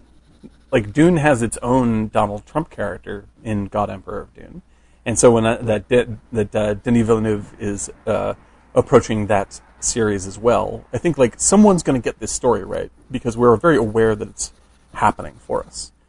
Then I think that like the best way to approach it is don't look for heroes that make you feel good. Look for um, things that make you think about what you're doing and with the choices you're making. Like those are those are not just more interesting stories to me right now. I think they're more necessary stories to tell, and uh, and to, to be aware that like the villains that you create out of other people, you know, and the, the way you dehumanize them and two dimensionalize them, um, like those are the things that you end up fighting, and you create your own foes this way. And so, if you look at movies, even like you know, uh, like look at Peggy Sue Got Married, where she learns this sort of even-handed view of the characters that she knew in high school. She went back thinking they were caricatures, and then realizes that they're people. You know, uh, in Pleasantville, like even though they're villains and they're black and white villains, they come to a depth of shading and understanding that you want them to be happy and free also. And if we can do that, then we'll be free of this fucking mess. But the more that we get uh, diddled by Trump's tweets and get excited and make everybody else into bad guys, the more he controls what we do. And that's my my my my my, my greatest the thing I say that pisses people off is everyone's like, Trump's an idiot, Trump's an idiot. Like, Trump may be an idiot in actual physical brain reality, but you have to admit that he's beaten us at everything all the time. Like, mm-hmm. so he is a genius, at least in the way that Ebola is a genius. like, Ebola may be dumb as a fucking stone. COVID may be dumb, but it certainly is effective. And if we don't start acting properly, we're fucked. Like, that's true with COVID 19, and it's true with Donald Trump. Get your shit Yeah. together. the fact that that the idiot that you talk about has so much control over your life mm-hmm. Should be telling in Yeah. terms of what your life has become. Yeah, exactly. You know, that's the fifties. Yeah, it is, man. Going through it again. I'm waiting for the first TikTok uh, filmmaker to make this generation's Easy Rider. That's what we're going to need. That guy I saw today was damn good. The guy from Georgia. Yeah. Did you see his TikTok? No, I did not. What is it? Oh, um, Ted sent it to me. I'll send it to you guys. He just Yes, does please. a little special effects reel, but he's like doing. Uh, he's so talented. Um, That's amazing. yeah, it's. Uh, It's like VFX gags, TikTok VFX. No, I'll tell you his name. It's um. It is. Hold on. Please stand by. Tom Brokaw. Um. Oh, I got your Grizzly Man stuff too, guys. Did you get my pictures today? The other day. I, got- Julian I sent you a bunch of pictures today. Julian Bass. Julian Bass. Okay. He's from Georgia, Georgia? Yep. the state or the country. State. Okay. Hollywood Reporter. Um, y- did you get my Did you get my pictures for Grizzly Man because you asked for a bunch of pictures? I got them. Images for Grizzly Man. Got it. I can't wait to see these. These are going to be funny. Yeah. Yeah, I did the uh, two already, or I sent you guys two already. Uh, the the one on me with a bear. You Oh, nice. riding the bear like Yeah, like so like like, uh, uh, like Putin is pretty amazing. Yeah. Yeah, we should use it for the teaser, and the one with Dan with the bear is good too. The, the one Oh, I with Dan with wait. the bear is excellent, but you riding the bear is awesome. And then the one you mocked up of you know, it'll be out. Uh, uh, I don't know. Yeah, it'll be out before this this podcast goes out. So the one that you said, you know, there was a picture of a bear coming out in a river, and then you said, "I want Dan here Coming out of the water." shirt and wet hair." I'm like. Oh my God! I can't wait to see what that picture looks like, and It's, I haven't uh, seen it yet. It's bold. I. I think it's going to be bold. yeah. And then you asked for us sitting in the grass and behind with the bears, and I tried to give you It was good. the the most coquettish pi- picture of me possible. It's good. That's the adjective I always I think was- of when I think of you, Chris. Coquettish. Yeah. Coquette, yeah, Coquettish. yeah. Um, no, it Lily all was good. because Lily took all those pictures. She says, "Okay, I'll pose you," and I was like, "All right, I'm going to." pose. She's like, "You want to pose like that?" And it goes, "Yes, I do. I do want to pose like that." No, the Dan with the bear is Perfect. perfect. yeah. It's good. I I listened to that podcast. It's really good. Uh, um, you guys, that should, felt like a you guys should listen to Martini Giant. It's a really good podcast. You guys should check it out. I It is listen to actually interesting to, to to hear it, like you know, several weeks after we record it, and and hear what it sounds like. Mm-hmm. Um, it's good to to hear that. Yeah, it felt, sure. it felt like a good episode when we were recording it. I'm sure that um, that it, it turned out pretty good. Yeah, Anytime you're talking Herzog, I know that it's going to be good. I think I think what's different, you know, the thing, you know, post post COVID or whatever, when when we're hanging out together, we tend to goof around a lot more. Somehow, the very slight latency between our our our dialogues has not enabled us, or maybe it's just our situation. I don't know. It's, it hasn't. It's because we're living in an alternate reality that's terrible. Yes. well, the, it's it's the jokes. The jokes don't land, right? So I can't like I basically gave up on on doing like previously on the podcast. Like we actually have great podcast episodes. We just don't have the one-liners that we used to because Sure. like there's too much time between our jokes. Like we we need the immediacy for it to work. It's all about Yeah. time time time time time timing. timing timing timing. Uh, exactly. That was directed towards me because I, I provided a lot of those zingers. You did. You were a zinger you're- master, you're- my you're- friend. You, you're providing gold still as terms of information. I was pretty quiet one-liners. Yeah. Not at all. But you've been drawing a lot, so I want to know what those are about. Nah, I'm just drawing up. pictures of David Lynch. But I just the thing is, uh, I have I put some zingers in. I I like those movies. I liked uh, Peggy Sue. Yep. But here's a question for you guys, and it's a serious question. It's like you look at all the struggles Coppola had, um, and essentially there's a medium where it's just you can't really exercise that medium a lot. Do you know what I mean? You make a couple films or a few films, and then it's not like drawing or writing. Right. right. Well, and it's certainly like in those days, you know, when Coppola was doing his big stuff, when Cimino was doing his big stuff, like, I don't know if that's, I don't know when that's going to happen again. Like, that's a absolutely unique position. You know, where the, the studios are just bankrolling whatever the hell you're doing. Like, that's a very rare event.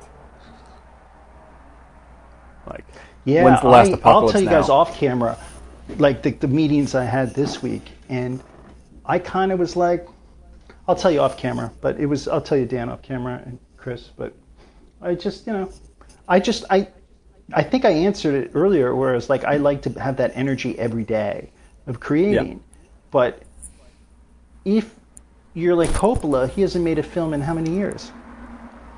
Yeah, it's been a while. It's been a while. He did a couple of experimental, and like Tetro is pretty good. Um, I like that. I And, love uh, yeah, Ah. Tetro's good. And What a great um, film. oh, and Twixt uh, was an interesting experiment. Um, but he's you know he hasn't gotten back to formal filmmaking in, in uh, a fair while. And uh, I I'm, I know that he's still uh, like he still has this uh, mega sci-fi movie in mind uh, called glass plate? Metropolis. All the- Megalopolis Yeah, or Metropolis, whatever it is. Yeah, it's all glass. All the buildings are glass. Yeah, something like that. Yeah, and uh, he still wants to do it. Sounds and like a he's ray tracing nightmare. Yeah. exactly. Uh, but uh, there was some movement on that recently, like in the past few months, uh, just just prior to COVID. So we'll see where that goes. It'd be interesting to see him like handle one more giant thing. But he's uh, he's pretty up there now. He's definitely uh, you know he's on the he's in the Clint Eastwood years, age wise. It's uh, be interesting to you if you can pull off one more big gag. Be nice. But certainly, like his his sort of fallow years, you know, when he's making movies like Jack and The Rainmaker and you know jazz like that, they're still good movies. They're okay. You know, he's just they're just regular '90s Hollywood product, and with a little bit of skill. You know, Uh, and I think that Peggy Sue is Yeah, probably the last. he was basically really saying, felt- "I'll play fair," yeah, because he got beat up after so many of those movies. Um, And he, I think, went from the heart. He put all the money up from his studio. Uh, yeah, himself. So, yeah. So I think Peggy Sue was a touch of that, where it's like, I'll play fair. Oh, you want that in? That's great. Nick Cage, you want to play that? Okay, go ahead. You know, Right. I'll put my daughter in. And you know, the last time he put he put his daughter in Godfather Three, Yep, it didn't work. didn't work. It did not As work. much as I love her. Yeah, she's a mar- marvelous director. Not a very good actor, but a marvelous director. I thought she was beautiful in Godfather Three. Yeah, she, I mean, Everyone like thought she's, was and she's Yeah, Yeah, everyone she's thought not was even- crazy. I was like, no, she's gorgeous. no. I think, and the thing is, I mean, I think for, through most of the movie, she's actually pretty good. You know, like in terms of her Yeah. performance. It's just the final scene with Pacino that nobody is hitting their marks right, and like you need that to work when she's like dying on the steps and stuff like that, and she's like, "Daddy," you're like, it all just falls flat as a brick, and that's why people hate that performance. Like, and it's not really her fault. That's Coppola's fault. No. like he didn't he didn't pull, He the, pull it it, together. Yeah. he put her in it. Wasn't it he pulled the scene Winona. Ryder, Yeah, and Yep. she backed out. and she backed out. And and the thing is, I mean, like it, it's not a great script, so it's never going to be a great movie. But like once once you start, it's like the uh, you know we always talk about with VFX. Like if you have a bad movie, you blame the VFX. Like you, they had a bad movie, and so they blame Sofia Coppola for it. Yeah, people blame Sofia Coppola. Like it's not her fault. It's an okay movie that you want it to be as great as the first two, and it just never quite gets up to speed. But there's still good stuff in it, and like Garcia is really good, and uh, you know, like a couple of the, the set piece murder scenes are really good, and uh, Mantegna is good. Um, but it's just that when you land a movie on a false note, like that's the only thing you can think of when you leave the theater, and that's what dominates the narrative of talking about it. Right. Yeah, it was a good choice though, guys. Yeah, it was It was a fun. good choice tonight. Time travel part Um, two. Time Travel Part Two was good. Peggy Sue was great. It's good to see. Yeah, nice. I thought it was. I thought it was really cool to, to do that, and, I, and you know, I you know, especially you know, in our times when we're when people are nostalgic for the '50s and really need to think about the what the '50s really mean. yeah, Um, and and, and are are you really nostalgic for the '50s, or is it something else that's that you need to be thinking about? So those Yeah, films are very exactly. good about sort of putting those things to light. Peggy Sue got married is actually what's interesting. Uh, the thing I like the most about it is that it was much more subtle than the other ones, right? Like Pleasantville was like, no, it's not. oh, it's it's right there in your face. Yeah, yeah, exactly. Right, really and then, just and then if you, even if you look at Back to the Future, is like, yeah, it's a goofball, stupid. Like they basically make fun of the fifties in a lot Right. of ways, right? Right. Uh, and, but in Peggy Sue Got Married is like, it was way more subtle. There was there was a lot of granularity to it, so it was a, it was it was better. She way. was a very relatable character. yes, she Yeah. was. She was Yeah, the- a divorced woman going through that, tense, nervous, and not you know everyone has success around her, or seems like it, and, and she made a mistake, right. and uh, people relate to that. She was very human, and she was very real, and that's why you didn't need all the hooks of like, how did you get there? It's just take me there. Maybe I can kind of fix my life up. Well, what I really loved about out. what I really loved about uh, Peggy Sue is that, like, you know, I I think it's you know my overall on it is is it's like it's a it's a good movie on the on the balance uh, that's made up of great stuff and you know stuff that just that is a little bit longer in the tooth than other stuff. It's a it's an unbalanced movie to me, and I think that's where Coppola was at. But the uh, the good thing about the movie is that it feels like it's going to be a studio product when actually it's more of an experimental film. And uh, Sure, the yeah. room the, the the room that Coppola gives it to have those realizations be the audiences instead of you know written out and delivered to you is really satisfying. And like it uh, like I can criticize it for being you know uh, a little pat in some ways and a little bit un, a little shapeless in others, but it's like the the overall is that it's a very trusting movie towards the audience and lets the audience have the realization in a way that most movies just don't. And uh, Yeah. and I think that uh, like what the, what Cage does with the thing, what Kathleen Turner does Yeah, that thing, cage scene in the yard, that's the whole, that's so genius. really good stuff. It's like you can, uh, Pleasantville did not have moments like that as strong as that. Well, Pleas- yeah, Pleasantville is a different kind. Ple- Pleasantville is a very, very Hollywood movie in its execution. It's TV and, uh, and it's, It's like TV it's very, it's it's very director form- making it a feature. Yeah, like, but I think it's I think it's better made than TV. I think it's like I think it's a real movie movie through. Of course it is, but the point is, the hooks But and it- some of the gimmicks are TV. yeah, like the the setup is like like we can all agree that the first fifteen minutes, like I if I didn't know the movie was going to get good, I'd turn it off. Like it seems bad, uh, Right. and it's an it's an actively bad movie for you know that fifteen. Um, but if you can get through the useless, needless TV junk setup uh, and adapt to what it's saying, then suddenly all this depth and skill appears, mostly in the form of incredible character acting. Um, and I really that's that's where the movie totally sings for me. It's a it's a good movie in terms of its production, and but by the way, movie in terms of the mother, the mother in Pleasantville went to the Talia Shire School of uh, Hysterical Mothers, Crying Mothers, and it is so. She was the top student.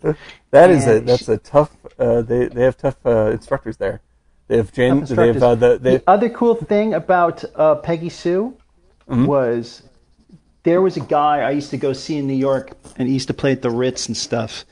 And he was just, he had a great band, and his brother was on drums, and it was Marshall Crenshaw. And Marshall was the, and his band and his brother were the uh, band at the uh, high school uh, party in Peggy Sue. that's great. That's really cool. Yeah. like a lot. Marshall Crenshaw. He did, he did that one song like Someday Somewhere. Oh yeah, yeah, yeah. Okay, yeah. I think I know this. Yeah, he was a big low downtown New York guy. Yeah. He played Buddy Holly in La Bamba. He played Buddy Holly in La Bamba, That's right. and but he also he just was a great uh, uh, uh, singer songwriter. He was John Lennon in Beatlemania, the original Beatlemania. oh wow, yeah, yeah. yeah. So he was totally channeled the Beatles, but he used to play these club downtown. I used to go see him. I used to go by myself. I loved it because it was just a tight band, and they just played like old Buddy Holly stuff. And his brother now, I was reading today, he's like a robotics expert. He left Ah, drumming, neat. That's cool.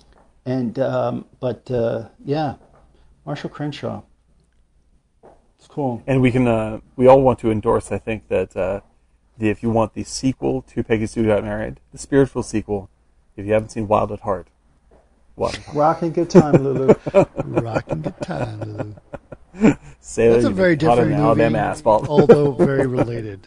yes. yeah, it is Mostly, true. Uh, uh, mostly it's all about Nick Cage at this point. oh my God, yeah. That's uh, Nick Cage at his height. It's hard to beat that. it was his height. Yeah. He has his All right, hand. I'm gonna call it, guys. Call it. All right, so sounds good. Love it. Uh, Has it really been good too- one. Thanks so much for doing this. Thank Uh, you. Uh, good movies, fun movies to talk about. Uh, but anyway, we're gonna do it. All right, say it and drink. Talk. Drink.